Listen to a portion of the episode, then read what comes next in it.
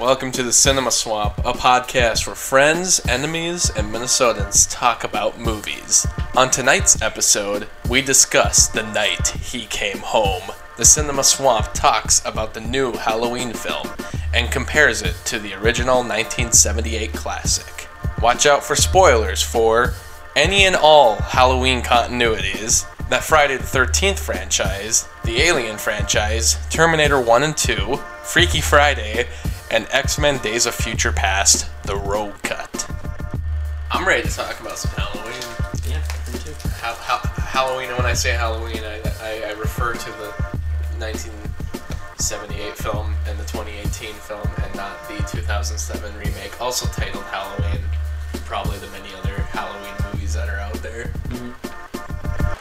How many are there altogether? Halloween movies mm-hmm. in the main series? Yeah. Or Are there like seven? A lot more than that, I think. mm, there's the first, second, third, fourth, fifth, sixth, H2O. H2O, Resurrection, and then there's this new one, so that's technically nine. Okay. But if you count Oh, the Rob is Zombie films, Then that's there's 11. There's 11. Yeah. I count the Rob Zombie films because, to me, I mean, that's a different series and different continuity, but then again, we're doing new continuities any all the time. Is there four continuities then? Yeah, because, well, there's, technically, there's one and two, which is a continuity, Mhm.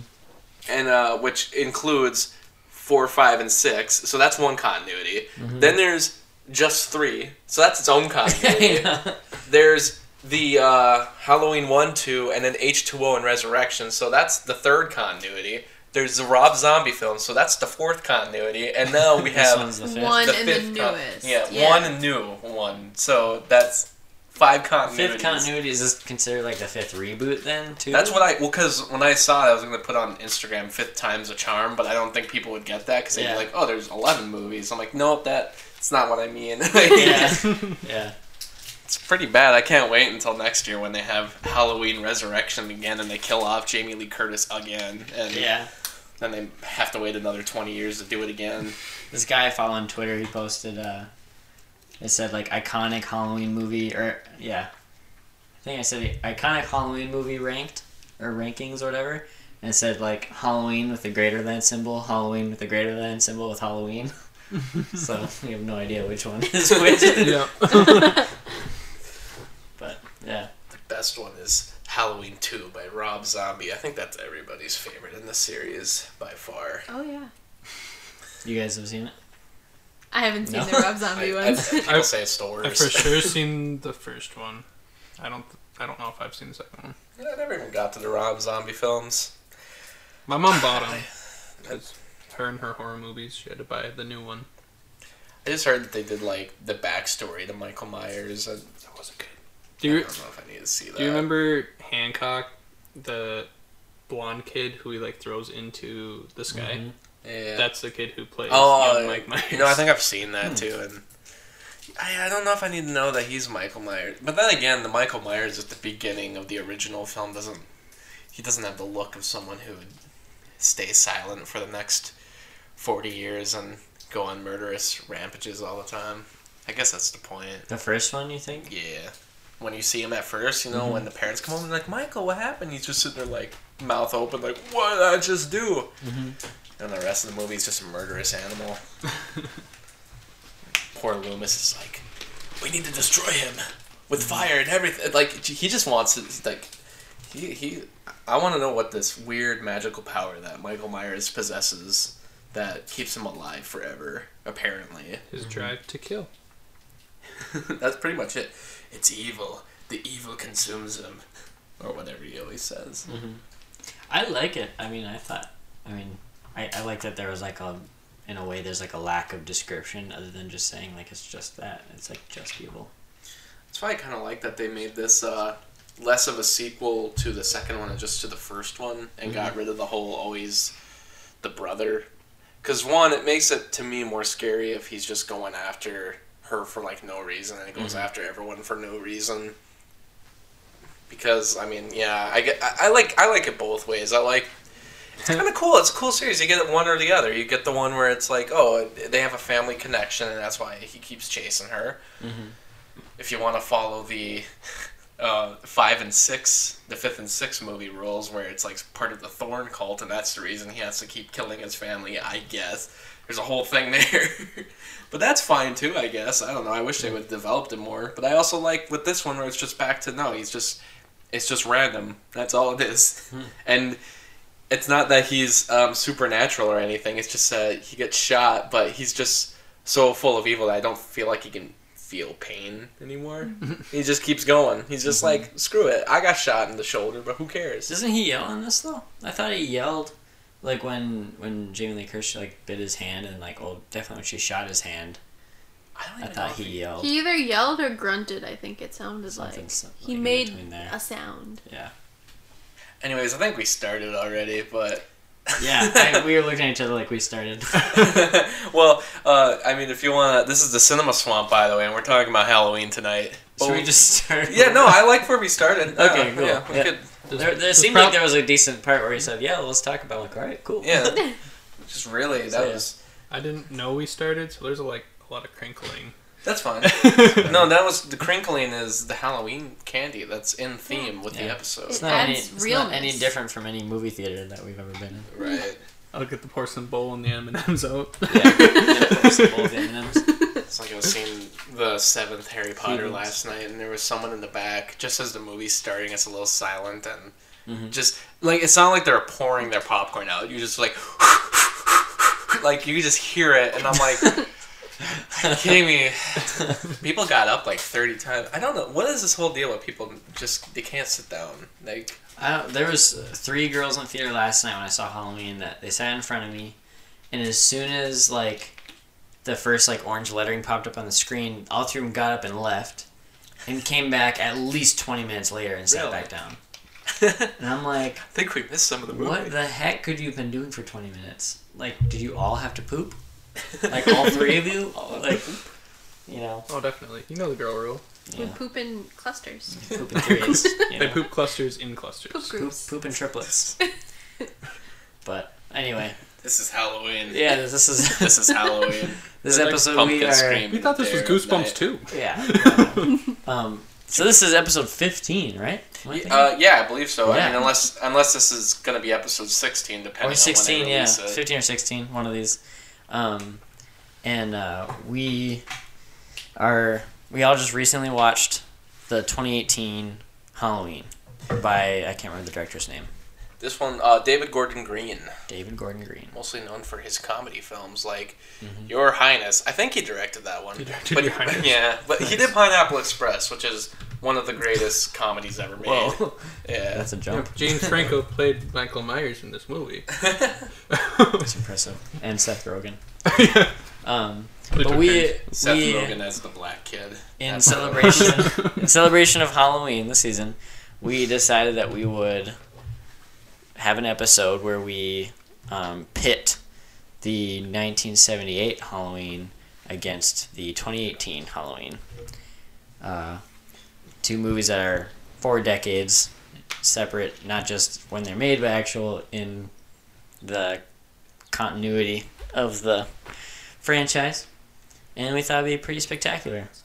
So, on uh, this episode today, we have uh, myself, Hunter. We have across from me is uh, Um, myself, Justin. Yep, himself, Justin. is over there. Who's who's to our left? Myself, Chloe. And their self, Zach. nice. Good job, Zach. I, I did it right. Thank yourself. There might do be good. someone out there who appreciates you, but uh, but yeah. So I guess we already kind of started talking a little bit about what we thought about it. It was a prelude. Um, but uh, everyone at this table has seen the original Halloween, right? Mm. Yeah. Yeah. Is that why we're Um, not talking about all the others? Because no one here has seen all of them. I've only seen the first one and this one. I haven't Yeah. seen a single. I one saw like the half of. H2O once, and I was like, what is this? And I Half of turned it Did you, off. did you see the better half or the talky half? Uh, there's a good half and a bad half. I turned it on when it was on TV and shut it off about half an hour later. Yikes. I binge watched all the films. I think a year or two ago, and Mhm. But I never got to the Rob Zombie films, so I technically haven't seen them all. Mhm. Have you seen them all, Zach? Or can you even remember? No, I watched one and two back to back when I was really young, and surprisingly, I liked them. And then I went to put in three, and I got like probably 10, 15 minutes into it and realized Michael Myers wasn't in this movie. So I took it out. and then I saw the first Rob Zombie movie, Yeah. and then the new one. Just, skip four. Just skip five. Yeah, I You don't think my mom six. had all of them on VHS. Six and Resurrection are the worst ones. But I kind of like Halloween 4, actually. And Halloween 3 is, you know, good on its own. It's not really a Halloween film, though. Is, is that the one where they introduce like Jamie Lee Curtis's daughter? No. Uh, Halloween 4 is. Yeah, that's what. Yeah, Halloween 3 is. Uh, happy, happy Halloween, Yeah, right. Halloween, Halloween. Happy, happy Halloween, Silver Shamrock. And it's like they're selling masks. And that, they sing that song. Well, actually, if you, we could pop in the Blu-ray right now because that's all they play during the main menu.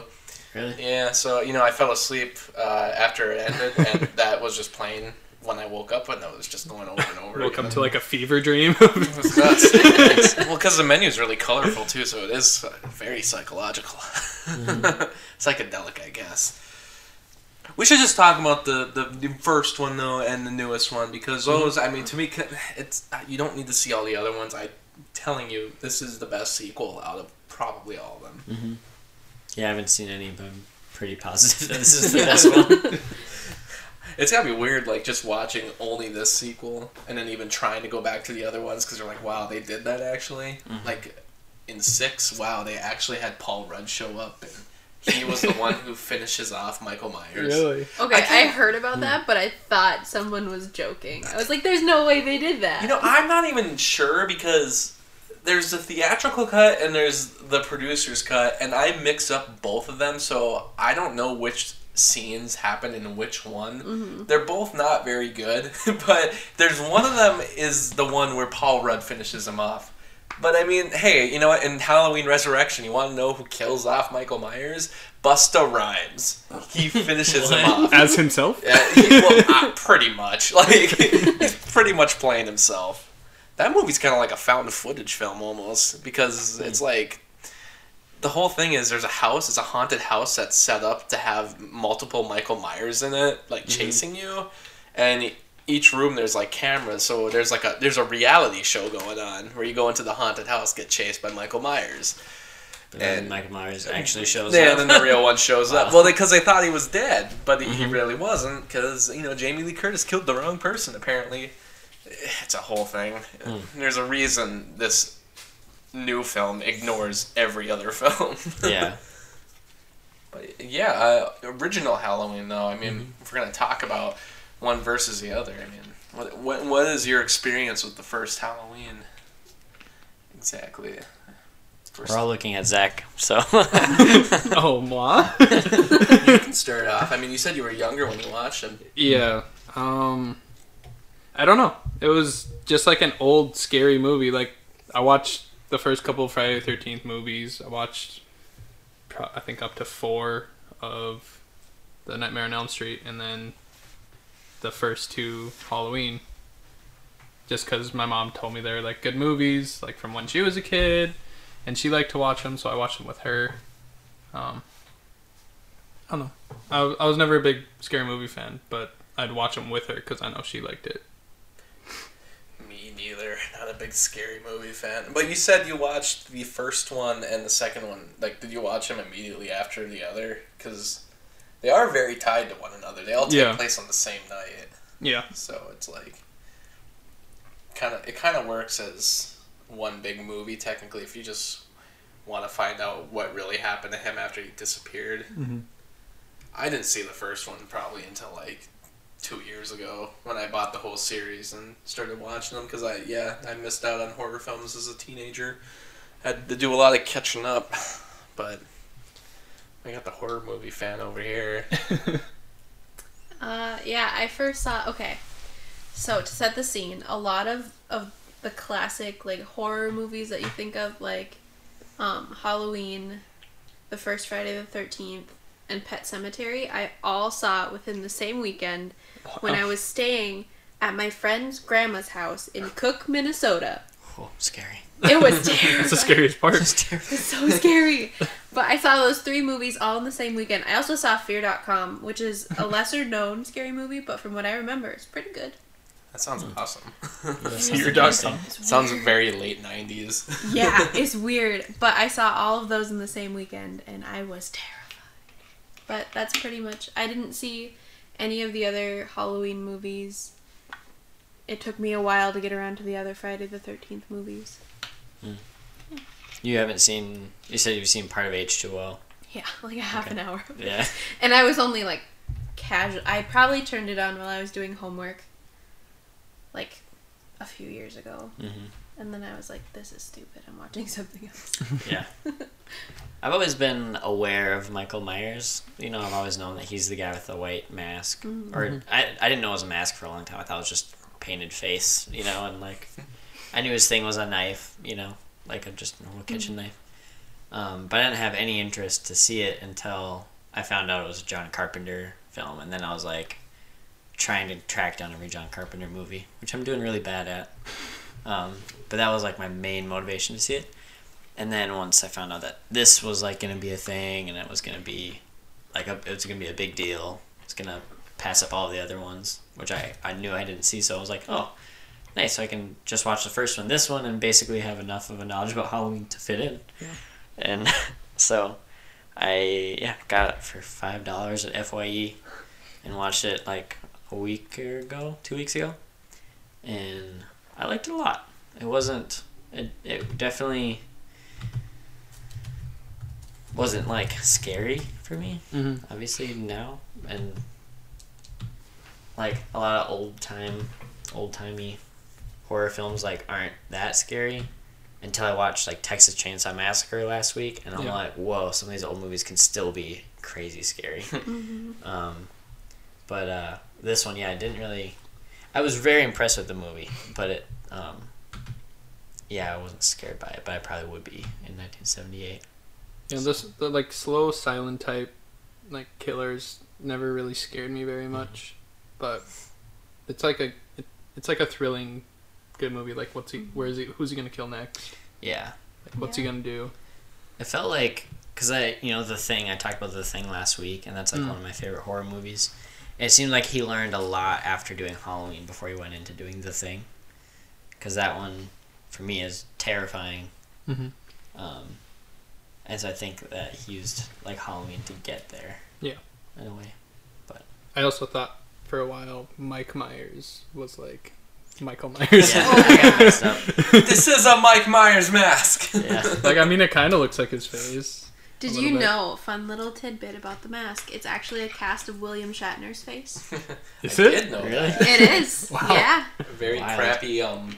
same toupee? Well, because the whole theory goes that there was a mask of like it wasn't even. They think it's not even from Star Trek, but it was just a William Shatner mask from. From like I don't know if they actually sold them, but it is his face. Mm-hmm. But there's some obscure movie that he's in that they say is where they got the cast of it. I forgot what the name of the movie is, but that's where they got it from. Everyone always thinks so. It's a Star Trek mask that they painted over, and that that mm-hmm. part's not true. But it is William Shatner's face, which is hilarious because now you got to think that's really who the murderer is. It's William Shatner. yeah. I really wish they'd just like throw William Shatner into one of these Yeah. movies, but now now that this new one's a little more serious again, I'm like, well, we can't do that now. You thought this was more serious? Uh, yeah, we'll get to that. I, I, I think it was, but we'll we'll Uh, yeah. we're gonna get to that because that's actually where it's interesting to compare the two. Start okay. Because Go back to the first Well, yeah, with, with the first one, it's like the movie relies for s- you know being scary way more on mood mm-hmm. than anything else. Not really about shock value, mm-hmm. or you know, you just mentioned Texas Chainsaw Massacre, which is very much the ending scene is just freaky. That whole mm-hmm. like last twenty minutes is just pure terror. But in this movie, it's more just the idea of being in the suburbs, any kind of just normal autumn day. It looks very much like Like right now. yeah. It looks it's very it's a very timeless You looking. mean like around Halloween? Yeah. Yeah, this exactly. is Halloween when we're recording this, so you walk outside. Well, you know, in Minnesota when it doesn't snow, this is exactly what Halloween looks like. Wow. And uh, you know, it's just that part of it's terrifying. It's the whole mood of it because it's like, oh, this is just normal, except no, there's something off going on. And oftentimes it's just the way the film is shot with a lot of the, uh, you know, it's a lot. A lot of it's done handheld at times, and a lot of it they'll be following the characters, but every once in a while the camera will stop and they'll just focus on something, and you're like, "What's this all about?" Yeah. So stuff like that's a lot more freaky. And then you know Mike Myers just keeps showing up everywhere, Mhm. and which by the way they recreate a lot of that in this new one.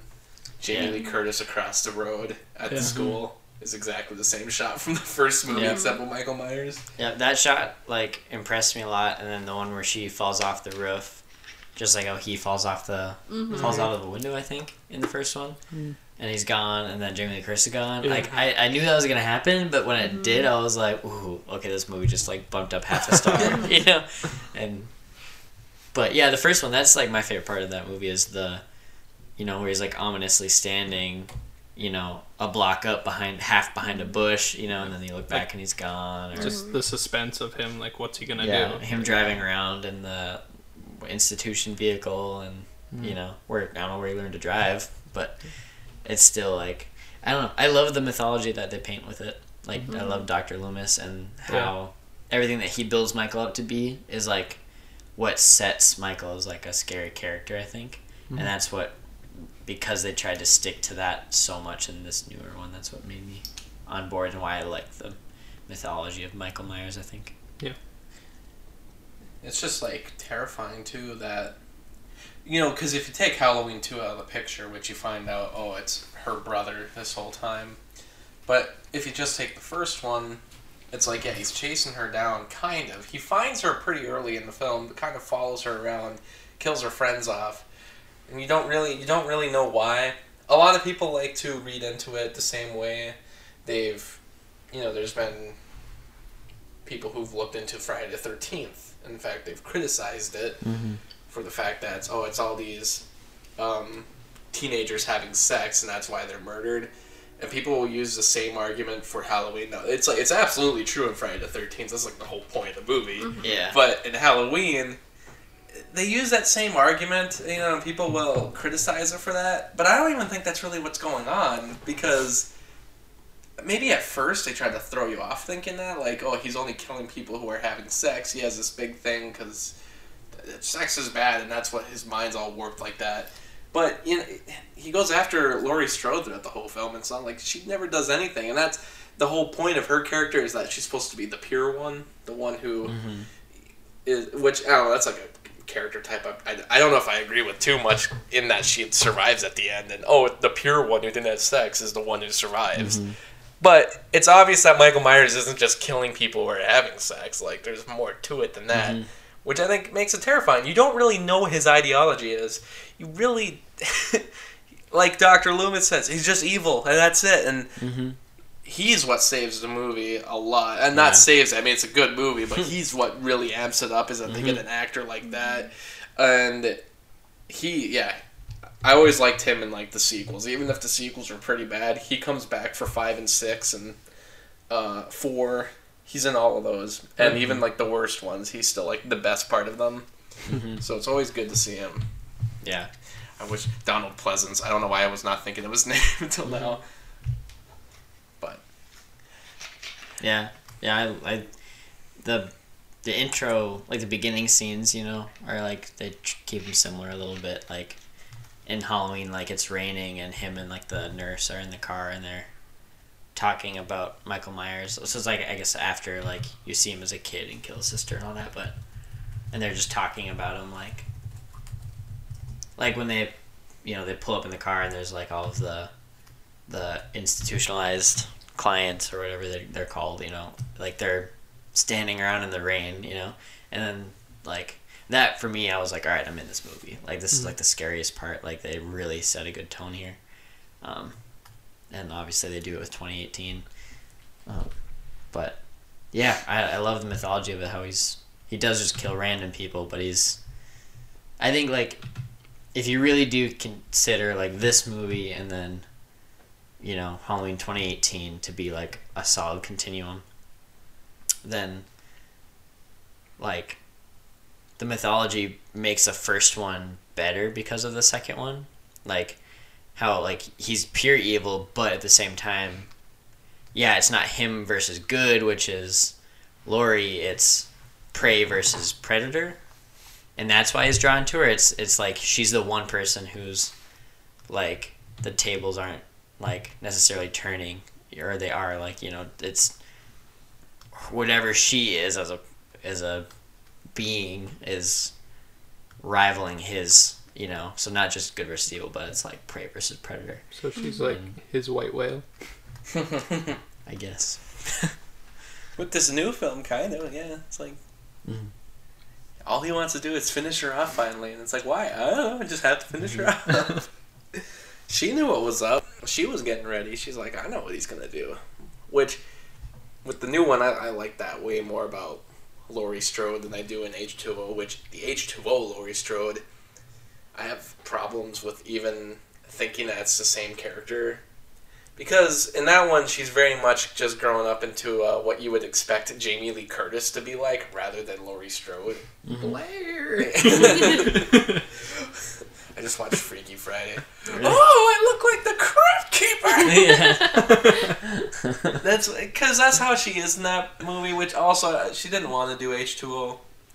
She i'm surprised you wanted to do this one I, I think I had to do with money. What I remember, she, I don't think she wanted to do H two O from what I remember reading. But a lot of the time, she'll do it because, well, I think she's paid well. I know she did a documentary for Halloween years later, but it was because they were giving a lot of money to her charity, so maybe it had something to do with that too.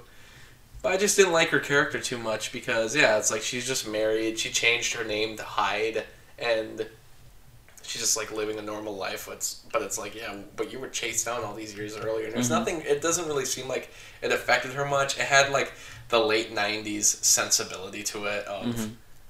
you know, it. I don't know how to explain it, but their horror movies just had a very weird sense of comedy to them.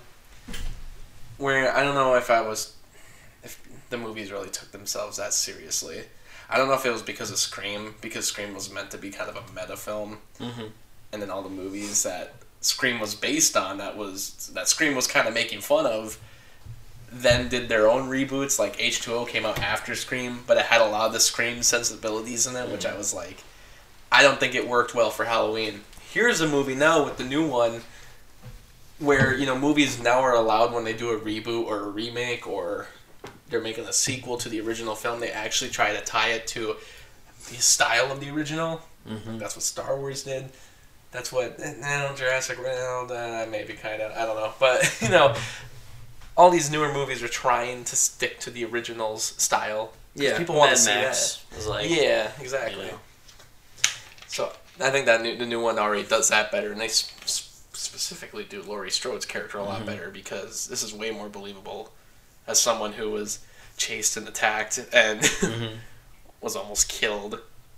you time about the sequel is believable Mm-hmm.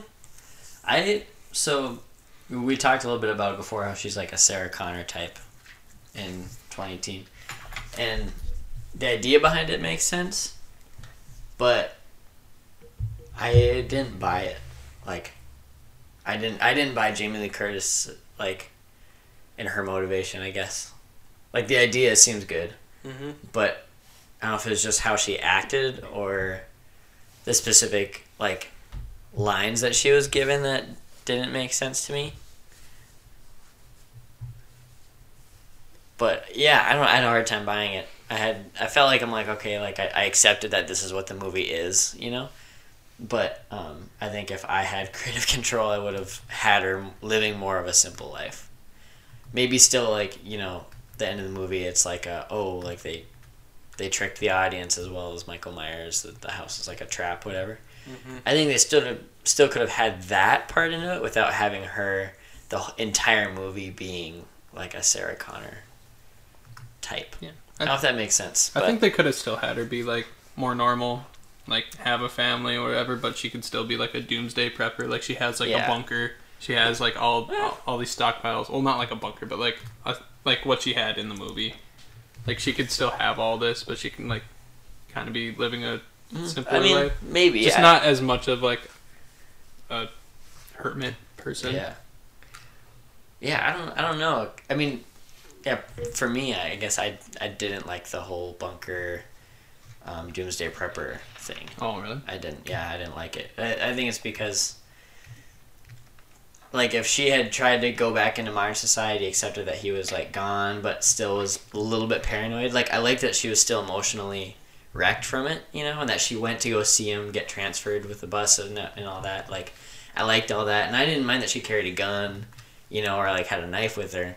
But when she's like in the house and she's like cleaning her guns and stuff, I just felt like I'm like this storyline is a little overkill.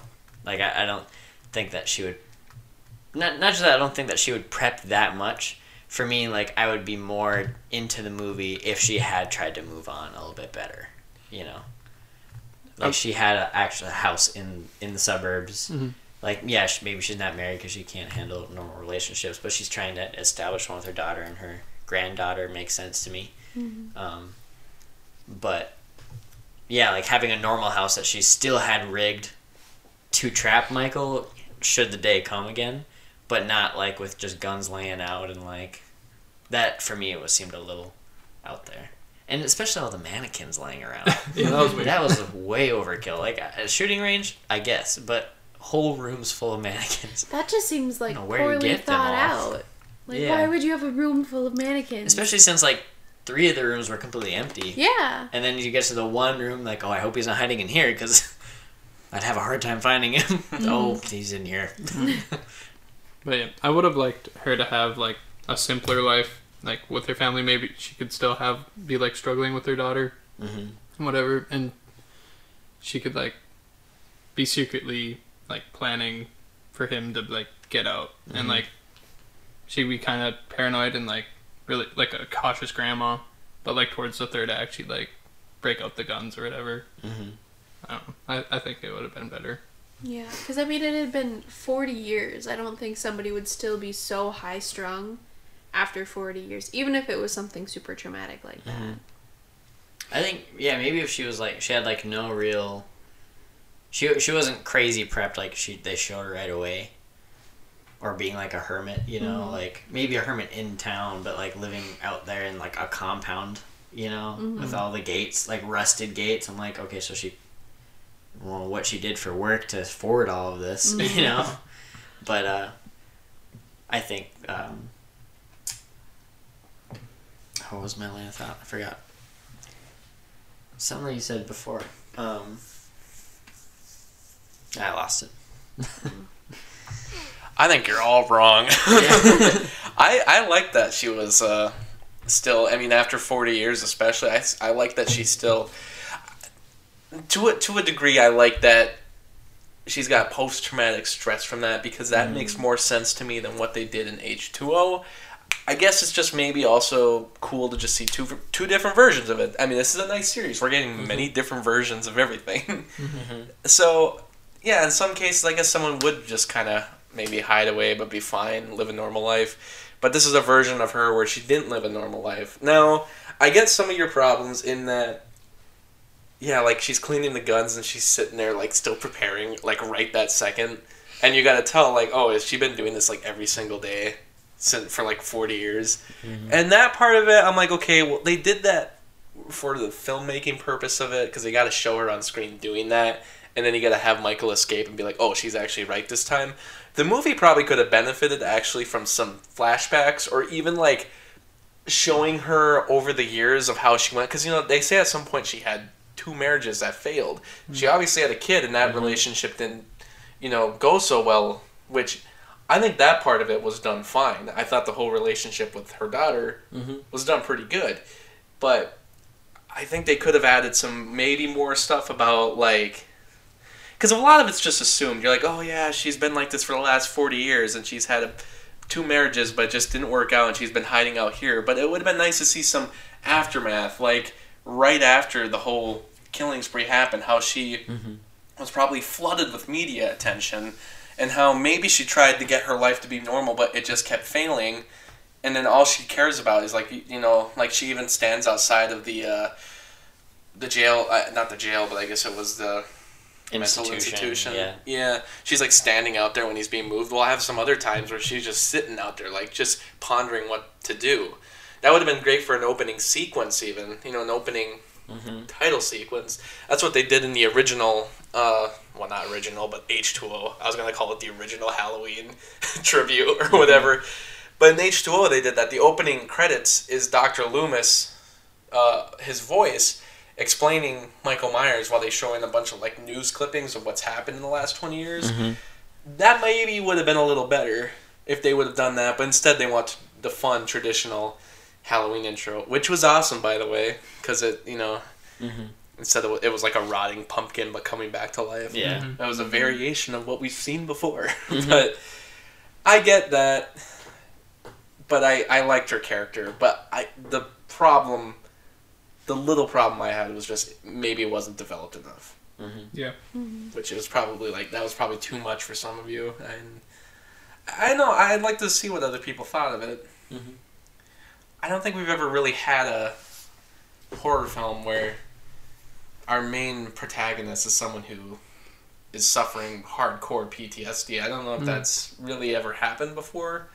We've never really gotten a horror sequel like this either, where it's Yeah. many years later and they're doing it. They're doing this version of it, Yeah, nothing many years. The closest thing would be Terminator 1 and 2. and that's very. This is very similar to Mhm. Terminator Two Very in a way, similar, yeah. where same character, like Yeah, like she development too. she's traumatized by a monster coming to kill her, and then she has to prepare herself and harden herself to beat this unstoppable force. Well, what's- Reestablish, Yeah. re- reconcile her relationship with her kid. try try to like yeah with Sarah Connor, it's like people something. She's often one that people say is like a strong heroine they like to talk about in film and everything. But I think people do forget. Like in the first film, she was just this random girl who was being chased, and you know she was just diner waitress. She did a lot of yelling and screaming, like ah, and she was pretty helpless throughout the film. She's very different in the second one. I think. I I think people do know that, but people just love the second one so much. I think they forget what she's even like in the first one, Yeah. if Yeah. even the same character. Yeah. I saw the second one first, so when I watched the first one, I was like, what? Yeah, it's like She's Completely way different. different. you know. But and and it made it kind of. But even then, like after I watched the first one, because I I liked the second one so much, watching the first one, I loved the first one, but it felt like the second one, they they even pushed Sarah Connor's character over the edge even more, and that's I think also why I have a hard time getting over this movie is because I I had already felt like they had pushed Sarah Connor's character. So like. A, a franchise I think of where there's a continuation of the same, you know, heroine would be Alien, you know, where they keep uh, Ripley's as you know, or Sigourney Weaver as Ripley throughout them, and she doesn't really. She knows more and more with every movie, but she doesn't quite become 100 percent militaristic until she's already weird by like the fourth one, you know, and she's already you know the clone stuff is going on, whatever. But um, otherwise, she's just like she's still Ripley, like 100 percent, and granted she's been like in comas and in hypersleeps for a long time. So she hasn't had time to age with her ptsd um, but i think i think for this one maybe like if like they had shown like she had started prepping maybe for the first 20 years you know? And then after 20 years she's like there's no way he's getting out now. I'm gonna drop all this loot behind. She moves into the suburbs. And maybe she still has that like like a compound that she owns out in the woods maybe but she has moved it back to the suburbs to try and have a normal life. She's not still living out there. And maybe she still has like these emotional breakdowns where she's mm. trying to have a good relationship with her daughter and granddaughter. But then when it comes back she knows like if i can just lure him back to my old you know trap mm. house or whatever that way you could keep the rest of the storyline the same while she looks like she's tried to move on in a healthy way and not just went straight sarah connor. Yeah. maybe maybe i would have liked that part a little bit more. I still loved the movie overall. I think the michael myers part was the best part of the movie It was you know, I thought I that was- too. like man they actually made him i felt the most connected in this movie to michael myers than i did to any other character It's funny, well, because yeah, I related to him. No, no, it's funny you said attached that. to him yeah There was I read I read, read a couple of reviews where they said the Michael Myers stuff is like following similar beats. You know, they think that the Laurie Strode stuff's more interesting. Which I mean, I did too, but I did actually like the Michael Myers stuff better, mm-hmm. even though it was kind of following the same beats. But it's in a way it really wasn't. What it was doing was bringing up a lot of the same story tropes that had been done in the first one, like the mm-hmm. bus crashing, and then you got to have the kids all getting killed off one by one. They're all centered around the one Strode girl who ends up getting away. And to me, it was that stuff that mostly did get in the way when they really did need to follow beat for beat what the mo- original movie was, including bringing back a different Dr. Loomis, which we'll get to that. But Yeah, yeah. um, Yeah. but they did the whole beat to, for beat thing, which people were saying they didn't like my, Michael Myers' storyline then. But I'm like, that's not really his storyline though. That's more just doing the same beats and having to fit in these high school characters, which you didn't really need that. I would have Yeah. liked, you know, you, that's probably where Laurie Strode could have had more development, and we wouldn't, you know, you guys probably wouldn't have had much of a problem then. We didn't need like the side story of like the boyfriend kissing the girl at the dance. Like we didn't need that whole Which scene. uh, someone Except else, for like the cell phone part. Like the cell phone part was the reason why she didn't have her phone. Which- like she why Laurie couldn't get a hold of her, but was so stupid. that was the really whole point of that whole it, scene though, was to get rid of the phone. to get rid of the phone. And did you also know that I didn't realize this till one of the reviewers said online, but they're like, also the boyfriend they do nothing with. He it's not like he gets killed, and I'm like, mm-hmm. Yeah, he's just gone. that is kind of dumb. I hate I hate when that happens when someone who probably shouldn't get killed gets killed, which that happens a lot in this one. There's Yeah. way more kills in this one than any of the So other yeah. ones, and which is great, but. It is annoying that you know we get stuff like the babysitter gets killed, that little boy gets killed, but, Yeah. but yeah, which is dark, and I like that. Yeah. because well, I'll get to that They too. still but- held back a little bit. It wasn't like gruesome and Wait. bloody, but it was violent. Well, that's why, because like when he goes up to the baby, the fact that he killed the kid Yeah. earlier, that's why we freak And out when he you're gets to the oh baby. Oh my Because gosh, is he or isn't he? because any other Wait, you're not uh, talking about Wait the black second, kid, are you? I you? missed a no, kid. no, not Yeah, the black lived. kid. We're talking about the one kid in the truck. with a Oh, Yeah, kid in the truck gets Okay, murdered. I, I gets forgot about that kid. I was like, he never killed the that black kid. The kid. that kid was The great. black, the black kid made it out. I hope they make one another one in twenty years. Yeah. He's like, And Michael Myers is 80, but it's the black kid taking him down. It's like, you killed the woman I love. And it's that babysitter. It's Michael Jordan. the one you just randomly. Michael B. Jordan was like, Michael B. Jordan could play him. he becomes like a Age-wise, that would make and he's no still sense. just as witty. Michael B. Jordan doesn't age, so I guess that would work well. but, like, they never kill the boyfriend off. Mm-hmm. Michael Myers never kills the boyfriend, and that's kind of stupid because he did stuff like killed. He killed the babysitter. He killed the little boy, and they probably didn't deserve it at all. They didn't even do like they didn't have sex in this movie. Like, let's do some. What do they call it? Um, dry. I Uh, just call oh. it dry sex. Oh, yeah, Yeah. dry okay. sex. You're getting oh Which- dry effed.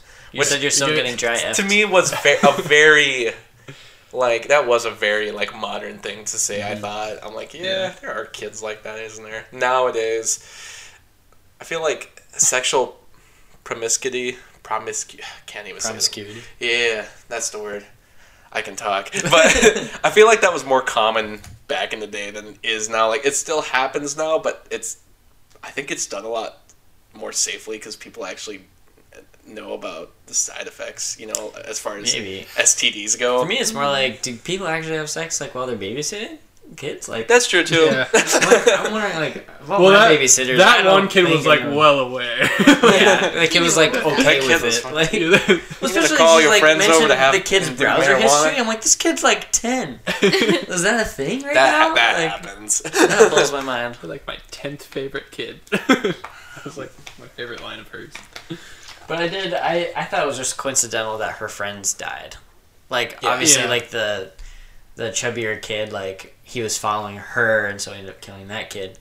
But I thought it was just like a coincidence that he came across The like her babysitter, friend and yeah. the friend's boyfriend, and yeah, you know, I mean, because they just it was written that way just so it'd be around the mm-hmm. teenager that we're supposed to follow.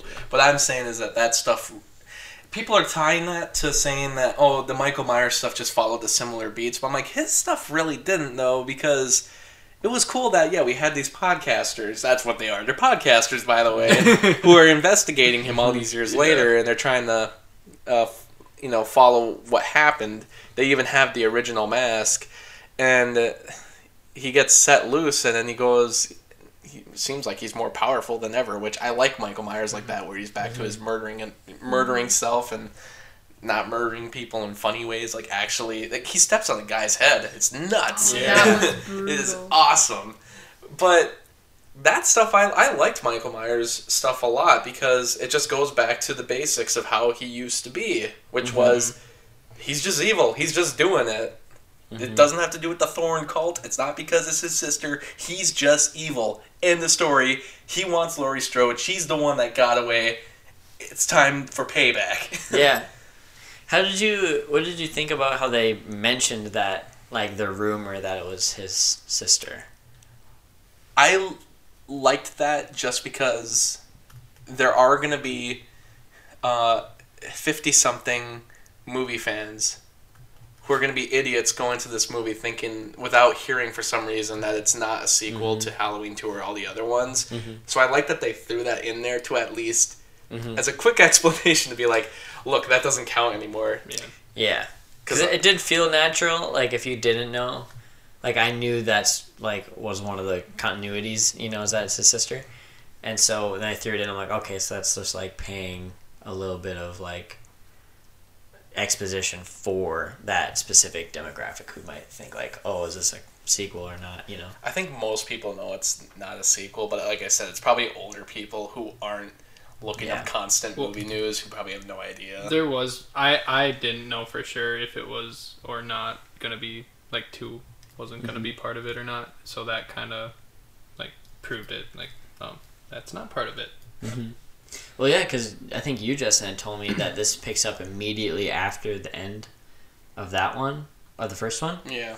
And so I I was expecting the movie to be like it picks up like him getting up off the ground and running when they're looking, you know, and then like him somehow cool. getting captured and going back to the institution, which they didn't. The only thing they touched on was I can't remember the cop's name, but the The guy who said he was a first Yeah. responder, and then I'm like, oh wait, was he actually in the first movie? And I never noticed, but he's not. He's not. That whole uh, scenario is just brought up because they need to explain how he did get back into the institution in the end. Because you know the great, well, the great charm to the first one that all the sequels ruined was the fact that he disappeared at the end, and you Mhm. just kind of never know what happened to him. Then they made the sequel just because they're like, fine, there's people who are asking, let's just make this just for those who want to know what happened after. But with this movie, I there was a piece of me that was really hoping they'd open up at the original 1978 film and just have him go missing for 40 years. Because in a way, that would actually kind of make more sense. Like I, I, I didn't have a problem with it, but you all did. I'm guessing more people did about Laurie Strode preparing so much. Mm-hmm. If he just went missing. It would make more mm-hmm. sense that she was preparing and was still scared after 40 years. Because, mm-hmm. like, dude, he could be showing up oh, any oh, moment yeah. now. Yeah, Yeah. I could get behind her character a lot more if it was like that. Because then I feel like, He's somewhere out there. yeah, Mm-hmm. he's there. He could show up at any time. Like, you would be so high stress the whole time. Whereas, like, if you know he's locked in an institution and you can, like, go and check anytime Mhm. you want to, Right. then I feel like you could have a little more ease of mind. Well, here, let me let me pitch you a movie. So, what if instead of having to go back to an institution, they could keep something similar? Like they'd have to cut out the podcasters and stuff.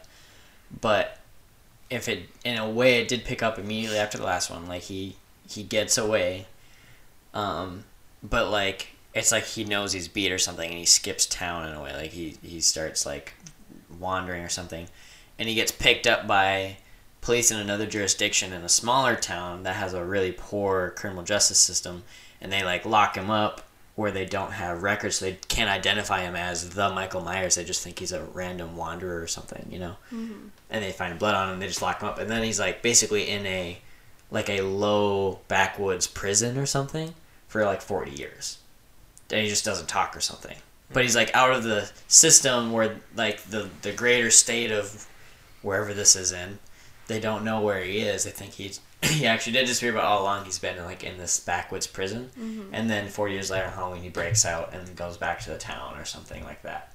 It'd be a little bit like it could be a stretch, Mm-hmm. but I think it could be enough to where like you'd give her a reason to be like he's still out there, Mhm. but it shows you where he's been. Like he's still human. He's Mhm. not a supernatural disappeared, you know. But like it shows like where maybe where he's been or something. hmm But Yeah, I could get behind You know? that. Cause like I feel like if he did just get away and wasn't captured again, he wouldn't just leave town. Like he would go back until somebody somehow stopped him. Oh, So, I didn't think of that. He part, would yeah. have to be locked up somewhere. But for her to be that paranoid for that long, it would have to be somewhere that she didn't know about. So Yeah. she just thinks that he was just gone. she has to think that he's yeah that he's still, still out, out there somehow. and So- could still come back. That would have been better. yeah. I didn't mind her being like a doomsday prepper, like whatever. Like I'm glad she was prepared, Mhm. but Mm-hmm. like I think it just would have been better if she was like, I don't know, just more settled Yeah. and like Mm-hmm. she could still be paranoid. Yeah, because 40 years is a long time. She's like in her 60s or 70s in this movie. And like her actual like character is.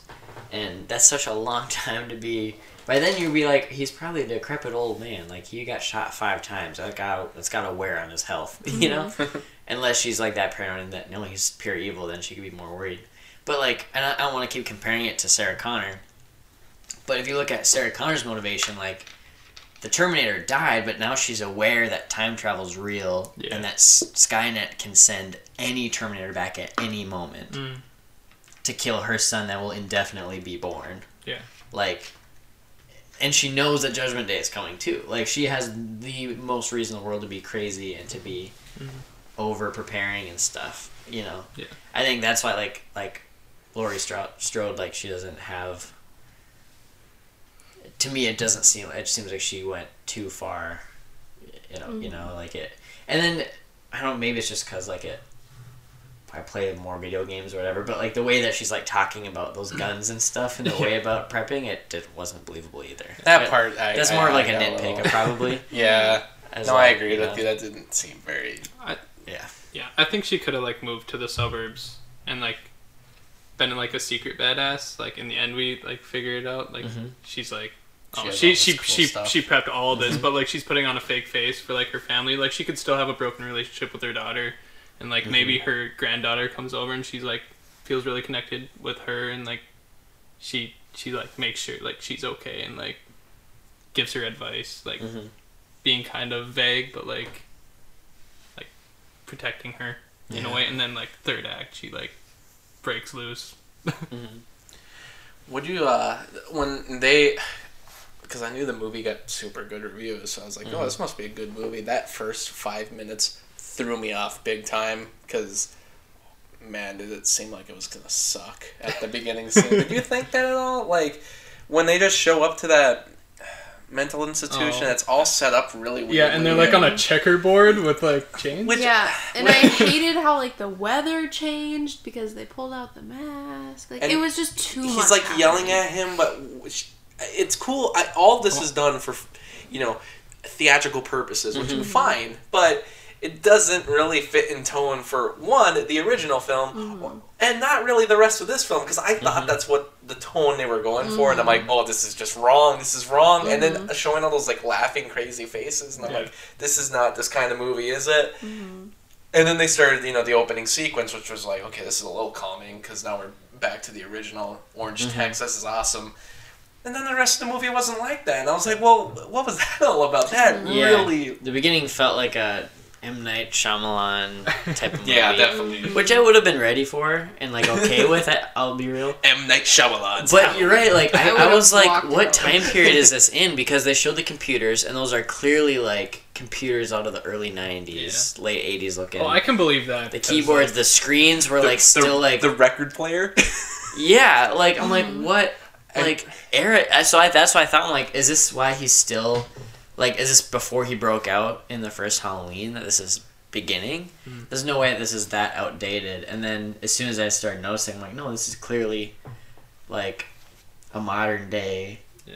So then I was like, all you know, really confused. just like an outdated facility. Yeah, I but can I can still, believe it's that it's like an outdated facility because a lot of those places are like privately owned, so I they just- just can't like afford all that usually. I believe the Or checkerboard. not usually, but sometimes. Do they play like, like, life size version of chess every weekend? Like, like I don't know. It was a quick that thing I with the wanted him to- player. I wanted him to cross that line though. I mean, technically he did when he was holding the mask because his feet his toes were like touching the edge of the Yeah. line, and he reached forward, Mm-hmm. so he was across the line, and nothing happened. How'd you guys think about him getting the mask, like at the truck stop? I thought all of that actually was set up really believably Mm-hmm. because yeah, of course, he's got really he's got to go get he always has to kill a mechanic to get Yeah, his clothes. he's He's, gotta get a always got to get the same mask. But they actually did set it up in a very kind of seamless way Hmm.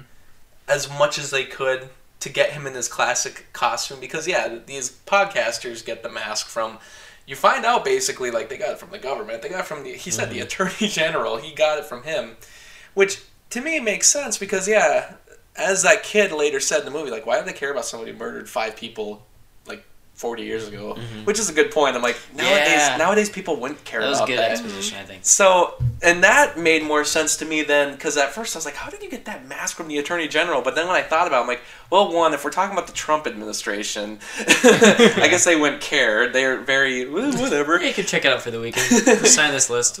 But in, but yeah, like that kid had a point. Like, yeah, after 40 years, they probably wouldn't care. They probably would give it to these podcasters, which I'm guessing they have a bigger podcast that looks into mysteries like this. Yeah. And they didn't need to explain all that. I'm like, no, I got it. They didn't. I'm glad they didn't explain who mm-hmm. exactly they were, because no, I got it. I know what's going on. And they have the mask. They have it at the truck stop.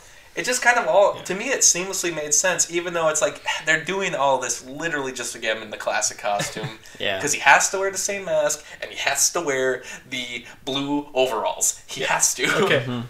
Don't like people usually have like their name sewn onto their thing. It'd been great if you just ripped it Yeah. off. like if it said like Jim or something. Or it just already says Michael. yeah. How fitting. Dude, oh no, there's two people working at the truck stop. He sees the one that says Jim, and he, then he sees one that says Michael. He's like, "Hey." Yeah, or it's, it's like Miguel or something. Isn't it quite Michael? And he's like, Close close. enough. Yeah. just like rips the G part Yeah. out, and he's like, "Works." He's like looking in the phone book for Michaels that work at truck stops. I I also thought that like the guy podcaster survi- like might have survived I thought because like he just got like knocked up against a wall. Like he could have survived that. I was expecting their murders to be way more gruesome. Yeah. I thought they were like they built it up to be like over the top crazy because they showed the guy in the store Mm-hmm. and his jaw was busted mm-hmm. and, Right. and I'm like, oh my gosh, this is the movie we're watching. I got so excited, and then most of the murders after that were not nearly other than the one guy's face getting s- stomped in, and then the one kid getting in the fence. the fence. Yeah. I thought a Um, lot of the kills were awesome. they were awesome. I just thought like those podcasters would get it way worse than anyone else because they were provoking mm-hmm. him. That- I thought like yeah, because he got slammed against the thing, but still looked like he might be alive. And then her, he just choked her to death and then left her. I And thought he was gonna like drown her in the toilet. Or Yeah, something, like- because she made such a big deal out of being Yeah. like, "Oh, that's gross." Like I thought like he would just like like smash her It's head under the seat of the toilet or mm-hmm. something. you Oh, know? gross! Like brings her, him her I- to like the dirty one too. And I watched. That's what like, I thought was gonna happen. I was like, watched "Oh." a review after seeing the movie, and they said that you've seen H two O. Like they said mm-hmm. that stall scene was basically Yeah, like I a, saw that. a. Well, there's a there's a lot of scenes in the movie that reference other movies. It's it's very slight references, but there is stuff like that. Like there is a bathroom scene in H two O. I think in like five or six, there's really doofy cops who have this like weird conversation. Which in this movie, there's two cops. that was weird so dumb. Which and then I, I was gonna get to that. I don't know when we're gonna get to that part, but um, modern day sensibilities. I was talking about how H two O was made in the time of late '90s after Scream horror movie sensibilities. This one is very much modern day horror sensibilities, and horror movies are good nowadays. They really are. Mhm. Horror movies usually get better when presidency's not doing too well. If you want to know throughout history. Really? True. That's actually true. Kind of. They, there is a. Wow. There. I don't know how true it really is, but that's apparently how it goes. There'd be way too many opinions on that. But the point is, this mo- horror movies are really good right now. But there is like a style of humor that modern horror movies do that Yeah. I, I like the style of humor that they mm-hmm. do now. But it was definitely in this movie. Just really quick side conversations like that that felt very improv And then we had the little black kid, Yeah, which that- he was awesome. I loved I loved him him. so much. But it's like when you watch those scenes, if you were to just post that clip online, you'd be like, you'd either think it's from a modern horror film or it's just from from some weird like teen comedy that's out Yeah. right now. Mhm. It could be either or. Mm-hmm. But it, it, it that, that all that stuff worked pretty well, it, and especially since she's getting like stabbed horrifically, and his whole reaction is just to run out, even though he was just saying earlier how much he cared about her, and he's like, "Ah, "I gotta get out. You go up there." You're gonna die, Dave. yeah, that kid is the best. Send Dave. don't when he first tells him, "Don't go up there, send Dave." I kind of wonder what other people will think of that humor, but for me, it Yeah. worked. I love It works better than what H2O I did. I liked that like whole thing with the kid, but I didn't really care for like the weird food conversation with the cops. Like, Yeah. I got What this fancy. I got this fancy sandwich from this restaurant, and It's it's, like a a PB and J. Korean- I had like your, fancy your custom made peanut butter And then the- jelly and then the- Vietnamese. The other guy's like, I got a brownie and some pudding. Going back to, well, real quick, that one kid, which we didn't even see his death, but he was just hanging on the wall, Yeah. which you know is Mhm. kind of a tribute to the The first, first one. one, yeah. But uh, there's that tattoo that he has that says 103118, which oh by the way, this movie takes place in the future, so this might I didn't even well see happen. his tattoo. But yeah, he has a tattoo yeah, 10, because 31, 18. I saw he referenced it, but I didn't see the tattoo. I saw it when he was hanging there. Yeah, It's I just- kind of zoomed in on it. Hmm. I, it was so stupid that they did that because like for well, I'm like well I guess I guess people maybe modern people would do that. Eh, you get a new tattoo every week, Hunter. Maybe maybe would you do something like that though? I got the three day last of? week. But, three tattoos last week. but would you put like the day of before something even happens, like the day of, and be like, I know tonight's gonna be special. Oh no. Because as soon as he got killed, and then they did that sweeping shot, and they zoomed in on that, I'm like, well, that's why they did it, because that shot was so How did I cool. miss that? I remember them like panning over him hanging on the wall. Was that when they showed Yeah. the tattoo? And then they show the Oh, okay. tattoo. It's a cool shot, and I'm like, that's why they did it. That I is mean, the only a lot reason. of people get dumb date tattoos, Yeah. so. But it was weird because that was the reason why he was getting dry effed. Because he showed her that tattoo, and Yeah, then she's 'cause he like, "You're that- so getting dry effed tonight, Yeah. or whatever." Maybe they were just waiting to get to a different location. Well, no, they had to stay there. Mm-hmm. I don't know. He was just a doofy kid. He was the kid from Blockers, so I don't know. he kind of acted exactly the same too, so I'm just gonna put in the same continuity. Blockers is in the Halloween continuity now. Um, okay, uh, we haven't talked about this yet though, but new Doctor Loomis. Now I'm I'm gonna go on a defense right away because at the moment the thing that was really freaking me out is oh my god they just killed Michael Myers like they actually finished Yeah. him off and then this guy kills um, the cop and then I'm thinking no they're not gonna make him just the murderer now Yeah. and then That takes the mask and puts it on, and I'm like, Oh. they're not, they're not doing this. Please do not do it. Which all that, by the way, is kind of a reference to what I think they wanted to do in a sequel to the sixth film. I think they wanted to do that because in the producer's cut of the sixth film, Doctor Loomis gets the thorn cult symbol on his hand, and I, he starts screaming. And that basically means like I think the Michael Myers curse or whatever gets passed on to him and this sequel was never made. And then that one wasn't even the cut they went with. They cut it all up and they cut that scene out. But the point is i think that was referencing what they wanted to do at one point. And then i also read online that they did do a lot of reshoots for the ending of the mm. movie. So maybe they were gonna have him be the villain for a second because that freaked me out. For a Yeah. second i thought oh my god the new Dr. Loomis is going to be Michael Myers for the rest of the film. It- Are you kidding me? it did scare me a lot at that moment, but I was like, they have to have the Laurie versus Michael scene. Like they mm-hmm. can't They- do they- a movie I- without I it. was like, but are they really doing this? But then they they got rid of it pretty quick. I thought mm-hmm. I thought maybe like he put him in the car with them, like he'd still bring him to the house and like he'd try to like kill her, yeah. and then Michael would come and like kill him and then try to kill her. But I don't. I I it was so weird. And he had like the pen knife thing.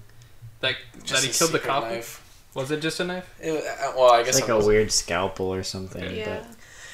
In hindsight, though, after seeing all that and actually letting it sit with me for a couple days, I think I actually kind of liked it because he. I was like, well, it's nuts that this doctor, who seemed pretty normal up until now, decided to kill this cop, but he really did kill the cop when after telling him like 30 times not to shoot Michael again because he wants to keep Michael alive because you know he's a crazy doctor who wants to see Michael at full strength Mhm. and he uh you know he kills the cop because the cop is gonna shoot Michael, and he he did it as a last second thing. I don't think he has ever killed anyone before. I think that was a first time thing, but he's like, I need to keep Michael Well, alive. yeah, because he's like, so that's what it feels like after he killed him. So that was his first kill. And there's a part of me though that at first really hated when that guy showed up. I hated that there was a guy who's exactly like Dr. Loomis because one, I think that's really um, disrespectful to Donald Pleasence's like memory. Like, oh, he's dead, so we're gonna just get this replacement guy. But in the end, I'm like, maybe it kind of works because this guy, who's similar to Dr. Loomis, is also the opposite of Dr. Loomis because Yeah. he would have never done any of this stuff. Like, maybe it kind of works in that sense, in that Dr. Loomis totally could have went this route. Even if he would have stayed alive a little longer, maybe he would have gone this route eventually and been like, I want to see Michael at full strength. Uh, we need to keep him alive and discover the true. We need to have him talk with Laurie, which. So that part of it mm, kind of worked for me. Especially since at least they did not do the thing with the whole. He, putting on the mask was stupid. Yeah. But That's in the gen- part that really my mind always sense. goes to is him like popping up and being like, whoa. But I'm so glad they didn't do that. And then Michael kills him because, you know, he took his mask. He's like, give me my mask back. Yeah.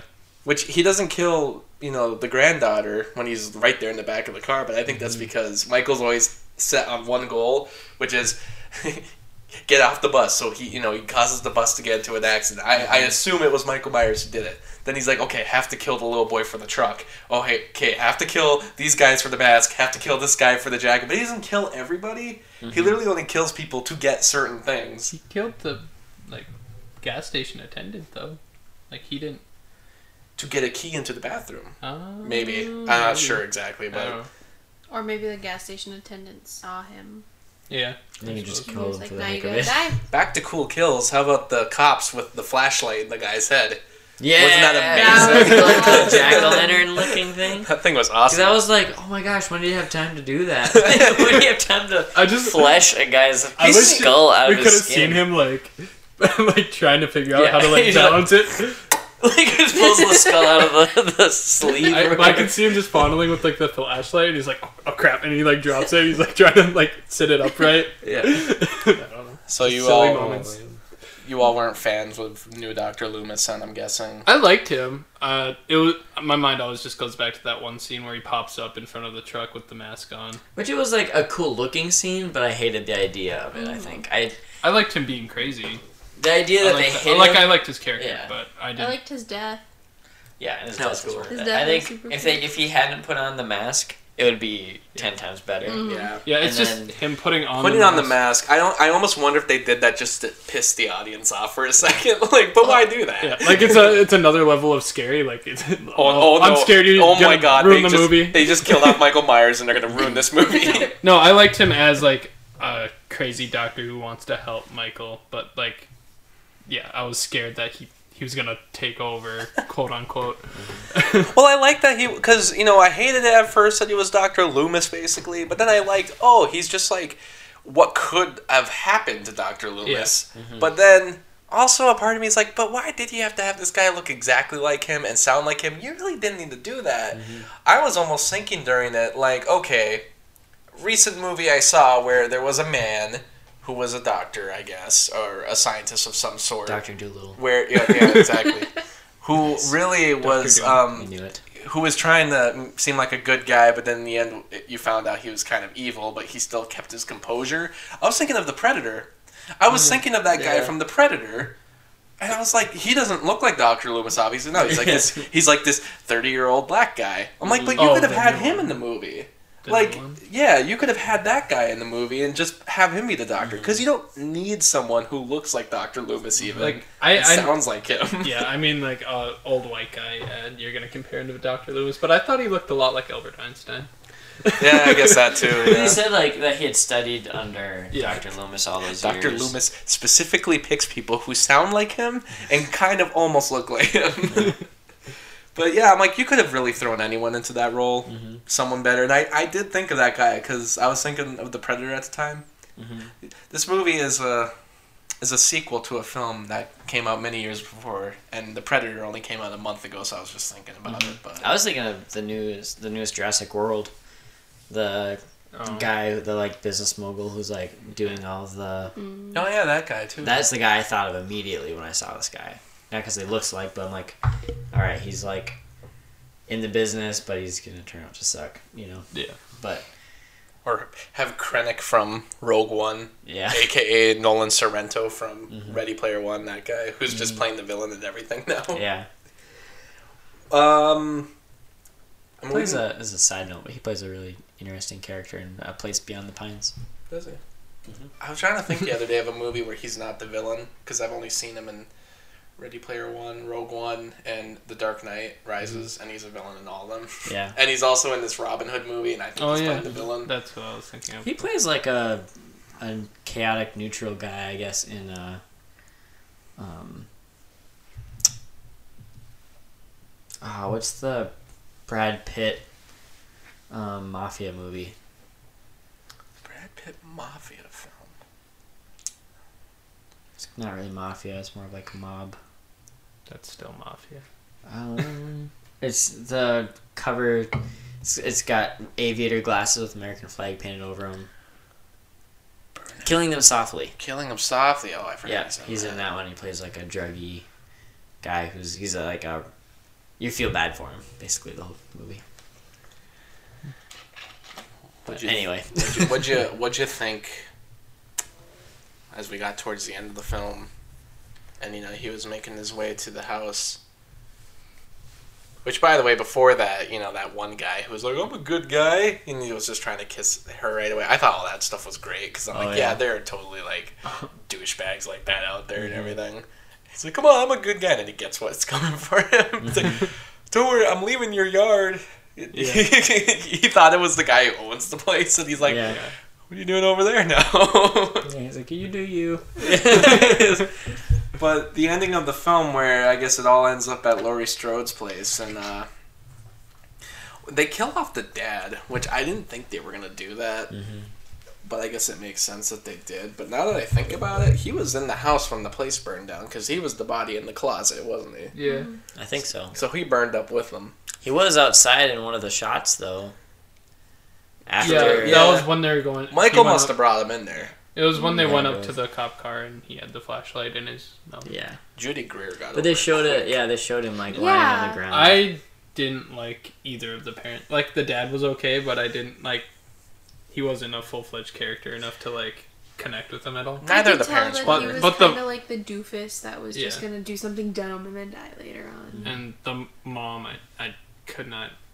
I couldn't stand her. I don't like. Her I love in it. I like the actress. Some of the, some of, she did fine sometimes, but there was other times where she was like, kind of dropping exposition, and it just sounded very like Mm-hmm. reading from a book, like just boring, which I thought was weird because I didn't think I don't know, it just didn't seem like good acting, I guess.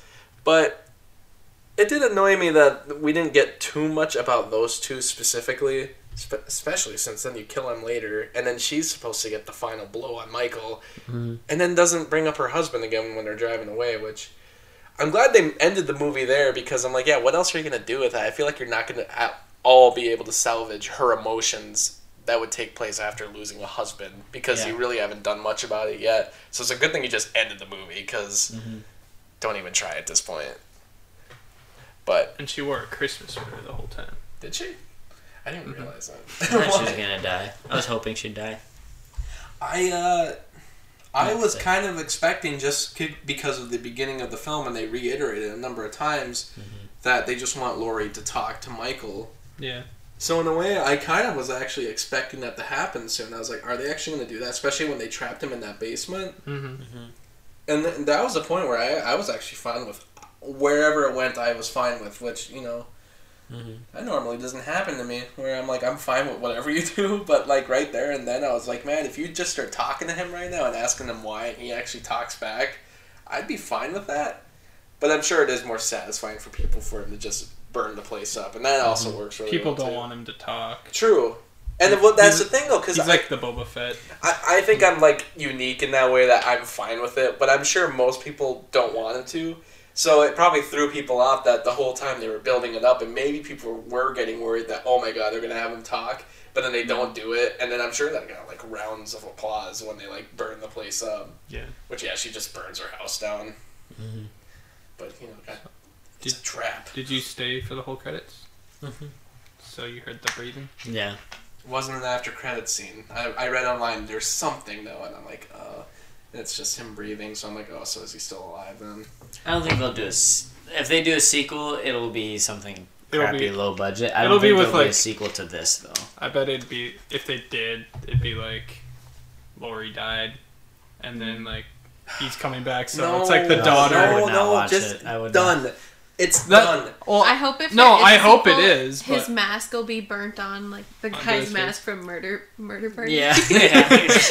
that would so that'd be cool. That'd be no, they just they just bring back William or they bring William Shatner in. it just melts to his He face. is now. Yeah. it's just William Shatner. No, we we said it right before the movie ended though, but we said he should die and go to hell, and then he should start fighting Freddy and Jason. Like that should be the end, and then eventually. And eventually, Jason. all the Well, slashers will be bring back all And these then slasher Hellraiser will raise them from hell back to. Bring all these slasher movies They back. find an Economicon. Keep, like having one movie that just reboots the series as also a sequel to the original films Mm-hmm. to end the series, but kill each slasher person off until you have them all killed off, as many as you want, in one big movie. verse. Have the slasher version of the Avengers. Yeah. that's what you have to do. Well, because like Blumhouse, The slashers would just be the name of the the slash Chucky Avengers. and Scream. Chucky. the cool idea with this movie Chucky. is the fact that it was written by two people who I mean who have bigger um they're bigger in Hollywood, like Danny McBride and Oh, David yeah. Gordon Green. Forgot he was behind that. Two people who love Halloween, who wrote a movie where they wanted their version of Halloween. They wanted to fix the franchise, basically. I'm like, we need more of that. And Blumhouse, who produced this film, you know, they worked in cooperation with the people who still have the rights to the film. That'd be Universal and Miramax. By the way, when was the last time you saw Miramax at the beginning Yeah, of a film? that was weird. right? and I was like, oh, because I was like, that's right, because they own part of the rights to Halloween still. But it was basically Blumhouse who was in charge of this. Mm-hmm. And I'm like, they have no business even trying to make a Halloween sequel. Why don't they just keep trying to get the rights to all these other slasher films that have been kind of crappy in the last couple of years and just fix them? It- Texas Chainsaw Massacre still gets sequels every once in a while. Yeah. In the last couple of years, and they've all sucked. I'm like, fix it. You can fix it just like you did with this. You can fix that. You can fix. I mean, Nightmare on Elm Street doesn't really need to get fixed. That's No. it's kind of fine, but They you, you they could bring remade it back. that and it wasn't good. But you could bring back Robert Englund. You could bring him back. Is and he still alive? he's still alive. Apparently, he just retired. He said, but give him enough money, I'm sure he'd come back. Alright. Redo that. They still do crappy Chucky films all the time, but I mean, not that the first film was that great anyway. But you know, make one with Brad Dourif back. I Did don't you know. hear about the new Chucky film? What was it? Cult of Chucky, or was it the no, one, or they're making a new one, Oh, and it's gonna be, from what I hear, it's gonna be like an animatronic doll.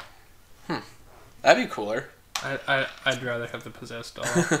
Oh no, I meant like, are they animatronic? no, like it's gonna be like wise? it's gonna be like Like Five Nights at Freddy's. Yeah. Oh, well, I'm not Like, a fan of that. yeah. Mm. But you also Friday the Thirteenth is the biggest one to me that yeah. easily could be fixed right now. And they keep missing the opportunity, especially since it would be if you include Freddy versus Jason and the remake. This would be the thirteenth Friday the Thirteenth film. What was Perfect time to do it. When was that remake? 2011. Mm. Nine, 2009, 2009. they made, and that was the last one. And for you- That every was once, the, the Michael Bay one. yeah, w- done by whatever his company is, and uh, every once in a while they'll announce that they're doing the new sequel or remake or whatever they have planned, but it always gets canceled or pushed aside. Apparently, when Interstellar was made, in order for Paramount to get some of the rights to Interstellar being released from Warner Brothers so they could mm-hmm. co-release it, Warner Brothers gave up their rights to the Friday the 13th franchise back to Paramount. Apparently, that was Really? like their deal because they wanted to make a new film, but it hasn't happened yet. Hmm. Apparently, also, the reason they didn't go ahead with remaking it or doing a sequel or whatever they were planning was because their sequel to The Ring didn't do well. That movie Rings didn't do well, so then they canceled Friday the 13th. And I'm like, where's the connection there? Yeah, like, yeah. really? But I'm It's the saying, exact same storyline as Rings. but I think Blumhouse should just get the rights to do all these slasher Yeah. remakes and just Mhm. do it just like how you did Halloween. Don't do because the same audience who came out for Halloween will come out for all these other mm-hmm. revamped slasher films. Especially because Blumhouse has actually been doing really well with horror movies for a while now, and I've been amazed because they are the same company that did Unfriended, which They came out with a new one. horrible. I know Unfriended Dark Web, but It's an interesting concept. their last few have been really good. So They've come out with some of the better horror films in Yeah. the last couple years. Yeah. Creep. Hello. Yeah, I know. Hello. They definitely made a name for themselves yeah. in the horror Mhm. industry. And I mean, they still do have flops, but Yeah. for the most part, they've been getting really good. So I'd be totally okay if they were to like redo the slasher Mhm. slasher verse. Plus, they can do them for cheap, and they should be done for cheap because the originals were done cheap. Mhm. This movie was made for ten million dollars. Mhm.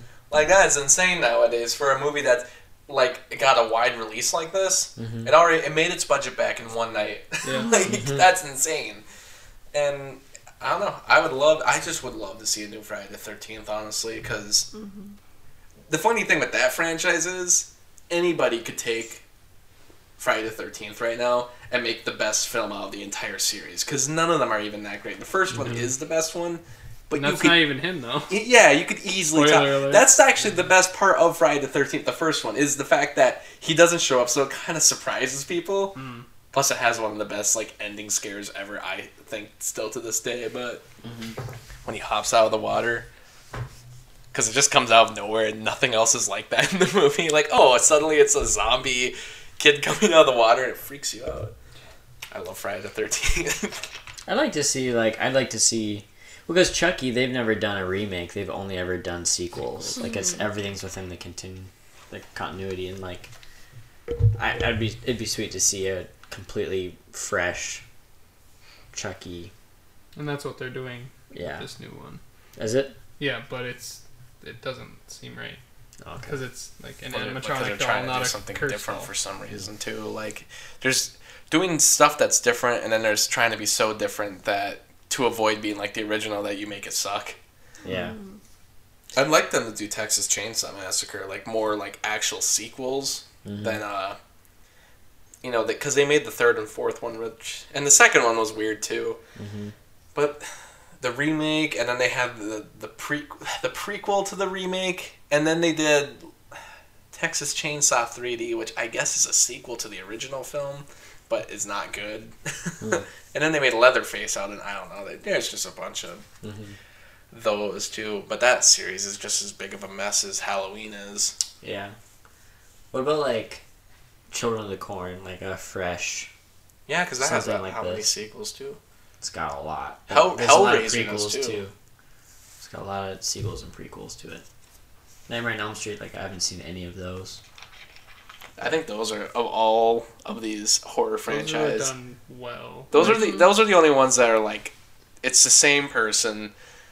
They're it's short enough of a series and it's mm-hmm. like solid enough, and they actually technically did end it. The mm-hmm. one that's called Freddy's Dead pretty much actually is the last one because New Nightmare is not really the same. Well, Friday the Thirteenth was like the last one with Robert Englund, wasn't it? Versus J- uh, Freddy versus Jason. Oh, yeah, yeah. he basically came back for that just because it was the novelty of doing that idea, Yeah. and they were planning it for years anyway.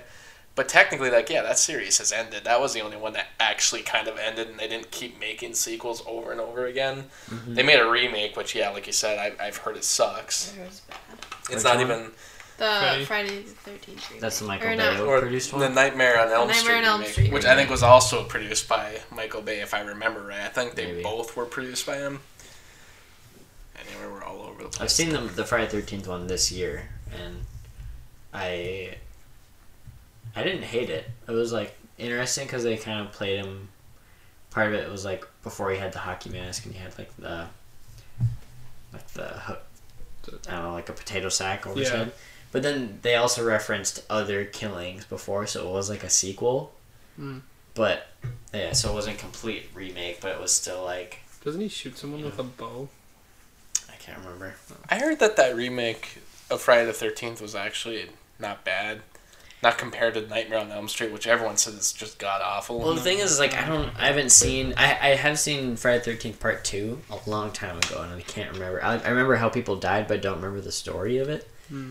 And so I can't really compare this one to anything. In this one, there's like a part where the main girl gets like kidnapped and like held hostage for like months or something, Hmm. and then her brother comes to like save her, and like they never really explain why, other than like she might remind like Jason of his mom or something. But I don't know. I'd have to watch the old ones, which I see over there. I might see if I can borrow the the Friday Thirteenth Blu-rays.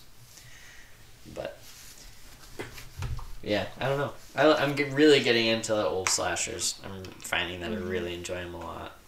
So I'll probably never be able to. I mean, it'd be years to track down every single one in each franchise. Mm-hmm. But for now, like watching the main ones, at least the very first in each universe, is mm-hmm. being it's a lot of fun. Yes. And they're making a comeback too, which I really like. So that's probably gonna make them a little easier to find.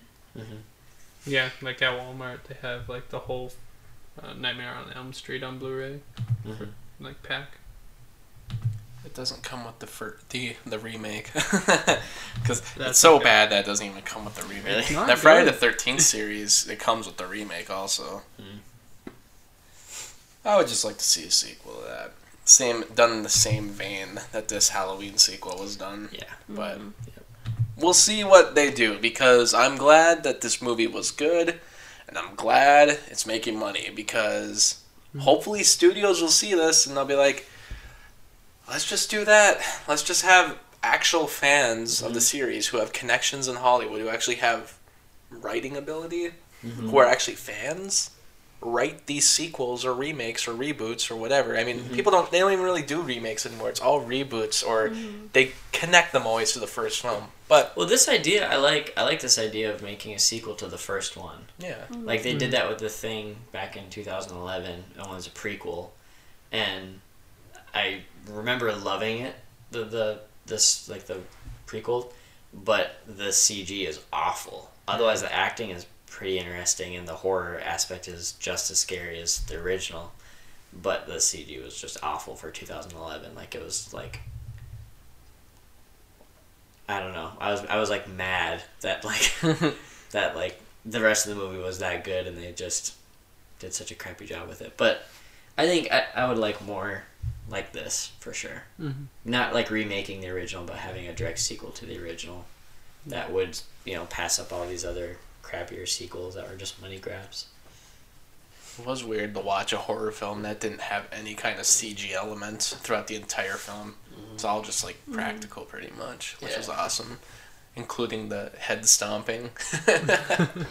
They actually killed that guy. that was like that was like amazing. Yeah. I like that part where Laurie just starts kind of working with the cops, and they kind of just don't do anything about it. They're like, "Well, whatever." Like and that is totally mm-hmm. like that's a smaller town sensibility right there. Mm-hmm. I don't know what else to say about the movie. Just it was it was it was good. It was a good movie. It was Yeah. I liked it. Uh, I liked it a lot. Mm-hmm. Probably Gave the me best hope. sequel. It gave you hope. I don't know if I'll watch it again. I, I wasn't like I remember like I said I, I was sold on Michael Myers, hmm but because I wasn't sold on Laurie Strode, I don't know if I'll ever have. I would rather go rewatch the original than this one. Yeah. So Well, what you should do is rewatch the first one and then watch the like second one to I that, do wanna watch and the then second wa- one. and then watch this one again. Yeah. and just see how they compare. I want to watch the second one, and then I want to watch the Rob Zombie ones, for sure. Just because. Yeah, I mean, you should just, but you should like watch, especially like since yeah, this movie, like we already said, has so many different continuities now. Mm-hmm. You could really just kind of decide which version of the story you, You liked better, like which yeah. progression was better. I still like the. I think I like this one the best, where it just goes from this one to the newest mm-hmm. one. I, I do kind of like the fourth one though, so I do like the idea of they made the second one made him related to Laurie, Mm-hmm. and then they have the fourth one where it's like the daughter and everything. Mhm. The only problem with that one is that they kill off Laurie Strode off screen Mm. in like a car accident, which I think is Really? kind of dumb. Wow. Yeah, I, I don't like when movies. That was just because I couldn't get Jamie Lee Curtis back. Which is funny because, you know, now that I think about it, H2O is supposed to be a sequel to just the first and second one. Mhm. And in regards to Michael Myers, they have to do that because he gets killed off in like the sixth one or whatever. So I think that was part of the reason they did it, but also because Laurie Strode was killed off. But now that I think about it, in H2O, she changed her name. So I'm like, were they trying to make that all part of the same universe still? Except the fact that she'd have a daughter, so maybe they, I don't know. It's kind of weird because it, it was like they were half making it a sequel to all of them, but also not. Like, just it's a messy, it's a messy series. Hmm. Yeah. it Hurts my brain to think about it. What was your guys' ranking for this? Or not ranking, but your rating, I guess. How many stars would you give this one? And for the heck of it, the original Halloween. The original, I'd give four and a half out of five. And the new one, I'd give three and a half out of five. Um, I think I give the original a four, and then this new one probably a three and a half. Yeah, mine are probably the same. Four and three and a half. I gave the first one four, and this one's three and a half. Wow. I had to check it real quick on Letterboxd. but yeah. I'm telling you, three and a half is the basic. It was good. I don't know if I'll watch it again anytime soon, right? Yeah, it wasn't average. It's a little bit better than average. It looked good. It Yeah. looked better than Right. most horror movies I've seen. Mm-hmm. It looked better than a lot of movies I've seen this Yeah, year. yeah. like, Yeah. Like I said, the use of practical effects was impressive. yeah, and the fact that it just cinematography wise, it was really good and it fit Yeah. in tone with the original, except for that Yeah. opening scene. But like, Which it- I, I didn't mind the opening scene, other than I couldn't figure out what time period it was in. Yeah, but it was a good looking movie because it still it had that like oh it looks like Autumn just like how the original film is. Almost looks like the seventies, but they have phones and there's like modern clothes. But mm-hmm. I don't know. Some newer films are just shot so clean now with such nice cameras. I almost wonder if they use like I wonder if they shot this digitally. They might have. It'd be cool to know if they use film. I mm-hmm. almost wonder if they did, but I, I don't think they did. I mm-hmm. think they just digitally altered it to look a little more like film. But it was cool. Yeah. Well. Better, anything better else to say? shot than First Man, by the way. Which, if we could do Mhm. a podcast on First Man and how I hated it, Really? I gotta see it. I think I might see it tomorrow. I'm not sure yet, but I was surprised. I We'll see. that movie. Everyone was like, "It's gonna be an Oscar contender," and I was like, "My God, that was the most boring movie I've ever seen." Bad Times at the El Royale though was amazing. I thought I liked it. I liked it. It was. It just seemed really slow at parts for me. Like it kind of Yeah. like some scenes just really drug on. There were some things that they just didn't need to put in the movie, like Yep. at all. I also wanted more Nick Offerman just because he's Nick Offerman. Why would I wasn't even questioning if that was him at first? It was, it was Until well, no, I know until the end credits. I was like, well, it was him. Why did they barely put him in the movie? if you want to see a good Nick Offerman movie from this year, it was uh, Hearts Beat Loud. That was a good Nick Offerman movie. He's like a he owns a record shop and he like is into music and he starts a band with his daughter. Hunter, by the way, if you want to see Yeah. that movie, See What's like- it called? Heart. I think it's Hearts Beat Loud. I'm probably getting the Hmm. name wrong, but it That's coming out, or it already came out. it came out already. Should be at the Red Box. I have to look for it. Yeah. Skip First Man though. Skip first man. That's just me. I'm, So- I'm still probably gonna. I might see it for five dollar Tuesday. So. No, you might. You. I feel like everyone else will like that movie, but just me. Mm-hmm. I. Man, I thought it was First so- Man. For being a movie about the got first man to ever walk on the moon, I was like, wow, they made a boring movie out of it. Like It doesn't interest me at all. the trailer didn't interest me. The only reason I saw it was for the director. Exactly. That's the that's the biggest reason. I, I mean, it? I'd see Ryan Gosling in anything. Oh, Ryan Gosling too. Yeah. It's Damien Chazelle who did Whiplash and La La Oh, Land. oh, yeah, you're talking about that. So- really. But anyway, Halloween. So Um, is that all we have to say? About well, yeah, we're done with Halloween. I think that's pretty much all we have to say, So right? should we get to? uh Last movie on Last Earth movie on I'm Earth. thinking. We'll definitely do last movie. Yeah. Yeah.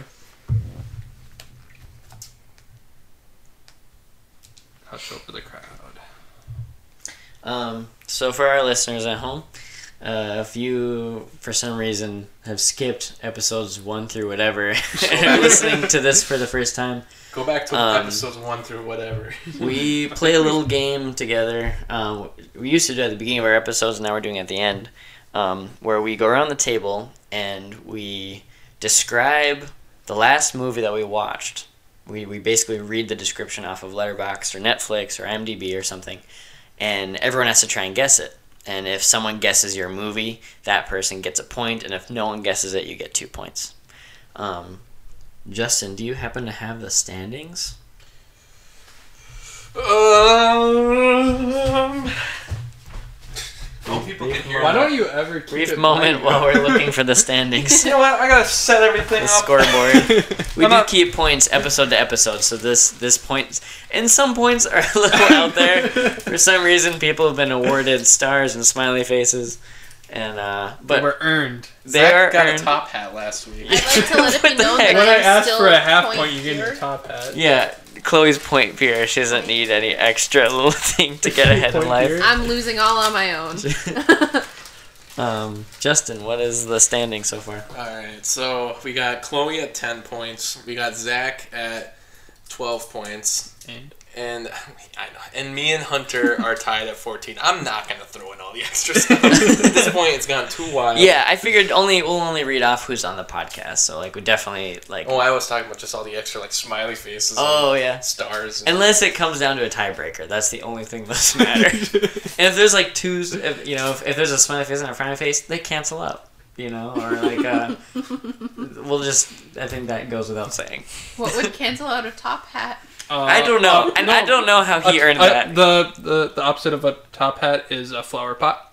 How did you get a top hat I forget. I asked- over a no, star or a misheard smiley what Okay, face? I asked for a half point last last week for whatever. I think we said no. No, and then he he said sure, but he thought I said top hat. What the heck? I think you thought you said hat point. Yeah, hat So point. So he gave you a top hat. I was like top the hat. heck? I don't know. I'm gonna go back and listen to that episode. Well, I suppose that's not released yet. Yeah. I mean, Well, what do I whatever. say? hey, don't don't mess with the illusion. Yeah, sure. Yeah. Is anyone ready to read theirs first? Yeah. I could read mine. And it's not the movie we were just watching. And then It's- we are allowed to just yell out whenever. Yeah. That's a rule we established a few episodes ago, where you don't have to wait for it to be done. But, as soon as you say it, that's it. That's like your, you know. When they everyone walked in here though, I was watching a movie called Strange Nature, which is not going to be the movie of my last movie ever. But by the way, though, if you want to see that movie, it's a locally made movie from Duluth, Minnesota, which Yep. just was released. It's a horror film, really goofy horror film about frogs and Features mutations. features two actors that me and Zach were also actors alongside in another film called "I Am Not a Serial Killer." right. It's pretty, that we were, pretty Hunter. wacky movie. That we were. Mm-hmm. All right, well, I'll read mine first. Okay, ready? Mm-hmm. Mother and daughter bicker over everything. What? Freaky Friday. uh, really? Oh my gosh! I remember you saying that. I that. just saw it on Yeah. Letterboxd. Oh yeah, no, because I was just talking about it. That's, That's really I, good. I knew. I knew You earned was- yeah. I figured you would get it right away. This is the first point I've Mother and earned daughter. from Big- guessing anything in such a long time. Yeah, because usually you get your points from Yeah. nobody guessing your obscure horror films I from Scandinavia. I tried to not watch an obscure one today. Yay! yeah. I can go Um, next. sure. I mean, by the way, about Freaky Friday. Oh yeah, what'd you think? Uh, what actually, was your rating? Freaky Friday. I got a seven out of five. No, I mean, oh, seven out of five. Seven out of five. Whoa, Chloe Chloe scale. scale. I'm thinking out of ten. No, three and a half out of five. I, I actually like the movie. I've watched it many times before, and I don't know. I mean, besides the fact that the Asians always have to be magical in these movies and have voodoo, as they call it, Asian voodoo, as they say in the film, like whoa. but it's no, I like I, I like the movie. Jamie Lee Curtis is in it, and we were just talking about her, Mhm. and she does amazing. Yeah. And they do that stupid thing where the boyfriend, you know, the, the girl wants the popular guy in school, but the stuff they do with him is like amazing. Like it's messed up for a Disney film because like he goes from liking the daughter to the mother real quick, and I'm like, whoa! It's like yesterday you were into the mom and singing outside her window. I'm like, it's messed up and it's great. so I like that part of it. I will definitely see it again in the future. Yeah, I haven't seen in a while. All right. Okay. So, Seven strangers are taken out of their daily lives and placed mysteriously in a deadly maze where they all agree they must find their way out. Maze Runner. Nope. Dang it. Oh. The Cube. Ah, dang Is it? it? Yeah. Oh, nice. Is it on Netflix? it's just Cube. Is it just Cube? Yeah. Yeah. Yeah, it's on Netflix. You were talking about it. Mhm. I don't know if it was last time or like. Yeah, because we were talking about our favorite horror movies. Yeah, yeah. Did And you like I it? watched it? Um, so when I first watched it, I was like, eh, it's just like another hmm mid 2000s horror movie. And then I looked at the date it came out, and it's 1997.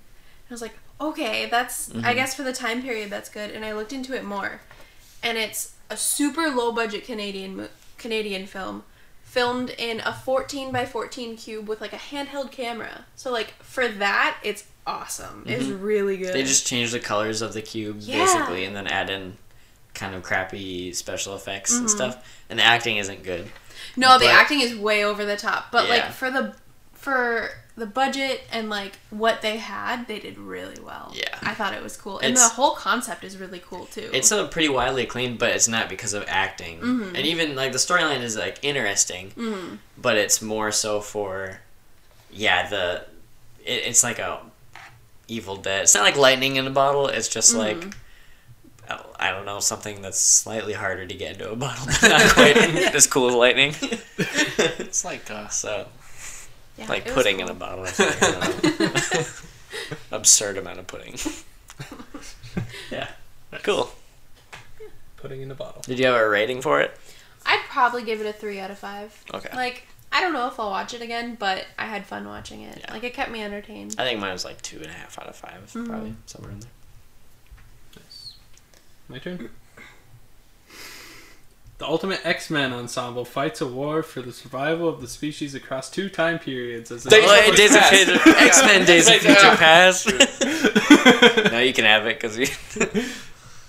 Days I of think Future Past. just- is- It was Yeah, don't you can have it. Past. Justin said Days of Future first. So I, well, I I wasn't gonna say X Men. You just said X Men. We were all we we heard X Men. We just need to know which X Men it I is. know. yeah, so someone has to say the full title first. X Men. I said Day, I said X Men Days You of said Future it right Past, but he said but- Days of Future Past, and I think Directed Justin by should Bryan. Singer, 2014, starring Hugh Yeah, Jackman. as Just for that, he gets it. So And I guess Did you watch the Rogue Cut? That, that's what I was just going to say. I technically watched the X Men Rogue Days of Future Past, Rogue Cut. I, I, I bought it at Pan America for four dollars, and I was like, "Oh, I've never seen $4? the Rogue Cut." Yeah, nice. Blu-rays are four dollars. yeah, usually. four dollars at the local Yeah. Pan America. And I, I Yeah, for I- some reason missed I didn't even know that part. existed. So I have it. Yeah. interesting. Um, It- it should come with both cuts on the on two discs, right? Yeah. Good thing you got them. Cause did you like the Rogue cut versus the actual cut? I didn't really care either way. Same. It, it didn't make any difference to the movie to me. Actually, didn't actually, like that Mystique and Be Sexy. I forgot they threw that in there. No, you were. I thought you were making a joke, but I was like, "That's in there, isn't Yeah. it?" That's not even what bothers me. That's me. what's going on while Wasn't they're that in the breaking into the X Men magazine. That's Or- not in the original. No, it's not in the original. No. It's not. Oh. It's not fully. They like have a little Okay. talk, Yeah. but they don't They get don't uh, cut I the guess. heavy like they do in it's just this one. random and out of They don't Like, really like we- finish Uh, it. blue people go se. together, okay? Why are we sexist? We don't we don't X-Men interbreed. movie, It's true. It's true. That was just that felt like a Yeah, I comic guess book yeah. lovers like fantasy right there. He's like, yes, Beast and Mystique. Yeah. I am Bryan Singer. But yeah, it's my favorite X Men movie so far. Uh, if we're not counting Logan. No. Um, Logan counts. It's an X Men movie. okay, then it's my second favorite X Men movie. See, Logan, I just count as like Wolverine movie because it it I, I guess it has Professor X, but it's not like the X Men. Yeah, it's my third favorite because mine's versus Logan, and then Deadpool two, and then this one. Okay. my my favorite one is still Days of Future Past over like all the other ones, mm-hmm. but I didn't like the Rogue cut because well I forgot about the sex scene which was dumb, but I didn't like that. I, I don't know if they they must have originally shot it to have Rogue show up. Yeah. And then they cut it all out because they realized it just slowed the movie down. Which, yeah, guess what? It slows the movie down. Mm-hmm. It's random. It's pointless. We don't really need to have Rogue back, especially since their film version of Rogue I've never liked. Never Yeah, liked her me neither. since the beginning. And I think they knew that like people don't actually like Rogue, so we don't need this. Yeah. People, But you know what? Let's charge extra But for think the Rogue cut because there will be those guys their- who will go and buy it. People liked her in the cartoon. Yeah, the I, it's book. just the actress. It's just well the movie because the first movie in the very first movie they had her show up and she was kind of a big part with the first one. Mm-hmm. But since the beginning I've never liked her. I don't know how many people who have ever said Yeah. they do. And since then she's been cut out of the movie more and Well, more. That's because throughout the first three X Men movies, like her whole arc is, oh, I can't touch people. Like, Yeah. I can't kiss a boy. That's why X two is my favorite of all of them because she shows up the least amount in that one, and it has Yeah. really nothing to do with her. I just don't like her. And then I- when they made that ver- a whole version where she just shows up for no reason, I'm like, are Yeah. you kidding me? This doesn't even make sense because I'm like, where was she when they were all fighting? How'd she even sneak over there? Like, wh- what? They what? Professor X knew a secret passage I through hated the that. mansion. I, hate, I hated. I hated it. I hated that cut. Screw it. I the did first the- cut is a masterpiece. the only part of that I liked was Magneto like having like the silver balls like and oh yeah, shooting them and like back to back with Michael Fassbender doing the same thing, breaking into Oh, that's cool. into the um, to get the helmet. I didn't even remember they did that, but that's cool. Mm-hmm. All right, who's getting that point then? You, you get it. You get All it. right. All right, ready for this? Four out of five, in case anyone wanted to know. Huh?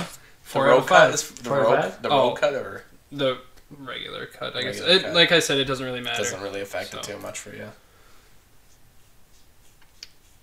Mm, Well, all right. we're waiting. A man enters the Mexican village of San Miguel in the midst of a power struggle among the three Rojo brothers and Sheriff John Baxter. When a regiment of Mexican soldiers bearing gold intended to pay for new weapons is waylaid by the Rojo brothers, a stranger inserts himself into the middle of the long simmering battle, sell- selling false information to both sides for his own. A fistful of dollars. Yeah. Okay. Yeah. I, I did not look at this beforehand. I'm like, I don't have time to shorten this to something simple or vague. It's just what it is. So. I just couldn't remember all that extra names and such, but I was like, oh, I but didn't get any points. the this time. basic plot of it though. Yeah. yeah. Yep. That's what it was. What'd you think?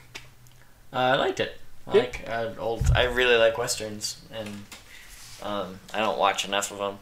And uh, I'd seen this one a long time ago with my grandpa, and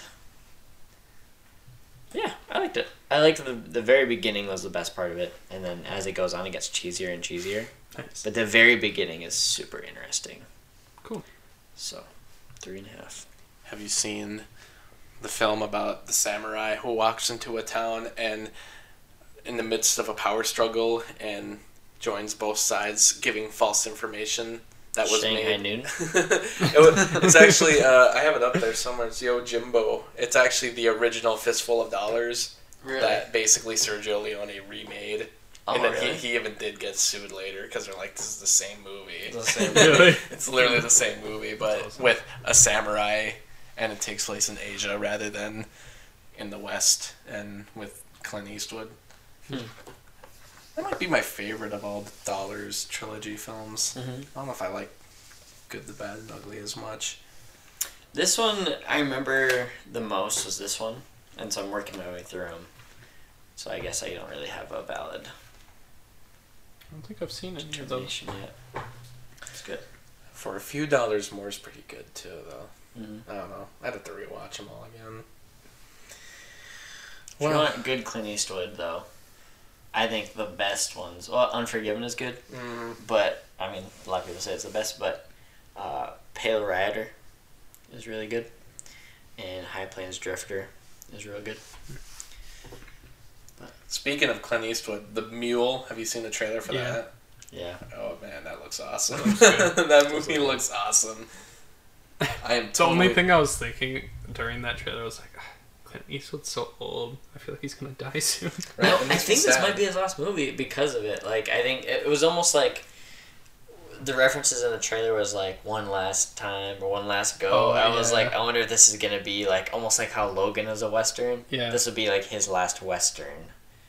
Well, but I, wonder, I don't know. I wonder if he's almost commenting on himself though, because the trailer was like, "Oh, it's just one last time," but in the trailer you could tell like that's not really the truth though, because that's the whole point. He's a he's highly invested into this group and what he says is one oh. last time it's really not the last time. He keeps getting sucked back in. We're just reading too much into it, and we should just watch the movie. well unforgiven No. unforgiven was a comment on his western It's career. not on maybe the this table. is- mm-hmm. i don't know. I just think it's funny that clint eastwood this movie he might release one of the best movies of the year while also releasing one of the worst movies of the year because he did the 1517 to paris which is still mm-hmm. my least favorite film of the entire year. That movie's god awful. I didn't see it. Because it's like there's two versions of Clint Eastwood. There's the one where it's like he's making these great character driven films that comment on the different genres they come out of. And then there's the other version of Clint Eastwood's like his name was just thrown on the title because there's no way he had anything to do with this movie. Mm-hmm. Like Jersey Boys, there's no way. That movie's so I had no idea he was attached to Jersey Boys. directed it. Like, are you oh kidding me? Whoa. Man, That's it's weird. like he makes weird great passion movies. project. Here he is with like Jersey Boys. he made like American Sniper and Gran Torino and Oh, Unforgiven, and they're all great movies. And then here, Edgar. and then he, here he comes with Jersey Boys and the fifteen seventeen to Paris, and I don't It's think. like a Netflix original. I Was don't. Jersey Boys not good? oh God, it's not. I thought it wasn't good. I think I don't think he directed Trouble with the Curve, but I know he's in it. Mm-hmm. the the Justin Timberlake baseball film. In a baseball film. Did he direct Million Dollar Baby, or was it? Did he was he just in it? Ooh, you know what? I think he did direct it. If I'm, 'Cause that one's pretty spectacular. yeah, that's yeah. He directed it and scored the film. Well, oh, that's Yeah. one thing I forgot to say. John Carpenter was a composer for this Halloween. Yeah. Oh yeah, That I, I was didn't like impressive. I didn't bring that up because the music was it was good, but it was just like the first film's music. But Most is of it good. was identical, except there was a lot of stuff added in. I liked. Mm-hmm. There was a lot of like, of like this weird grinding bass sound. Yeah. That was like it. There was several points where it made me terrified. But anyway, let's probably wrap up the episode. I'm guessing. Let's do it. Yeah. Well, thanks, folks, for listening in to the Cinema Swamp, whatever episode this is. And I hope that you come back next time um, to hear whatever. We're probably going to do a game show next. I'm thinking, perhaps. Maybe. You're just springing this on us out of nowhere. I thought I had said it before, but maybe not. I think I think might. you talked with us about it. I think Okay, we I might forget who I kill talked to someone about my- next episode. We'll see. Anyone? Welcome to Cinema Swamp. this episode, we kill a guy. we'll see who we kill next. Welcome to the murder party. Whole episode of murder That'd be party. a good. That'd be a good That'd way be to a go into the great episode. way to Record introduce it. Let's just go into it. Yikes. Yeah, if you haven't seen Murder Party yet, watch Murder Party. Because Highly recommend. We watched Oh, it after watch we it. recorded our last episode, and I'm pretty positive that would have made it onto our top five horror movies. Yeah. Oh yeah. Might have pushed out Absolutely. Alien. It would have been Uh, one through five. It was so One good. through five was a no, murder one party. through five is show dogs. it could be number six. Oh, so good. Go watch Murder Party. It's on Netflix. You won't regret it. so good. Anyway, um, we'll see you next time. and always remember. This is Halloween. This is Halloween. Pumpkin scream in the and- You know what sing? Oh, you know what? Better yet. Okay, I know how to end the episode. I was given this music. I bought the tickets online, and then Fandango would. Oh, they usually, yeah, they'll usually right. they'll usually give me something that's like, oh, you could pay five bucks for a poster, but this time they're like, you get something for free. This is what they gave me. They gave me an MP3 download of the new Halloween music. That's right, Swampies. you heard it here first, Swampsters. Cinema Swamps Halloween. Starring Donald Pleasence. Hunter Global. Jai Courtney. Blair!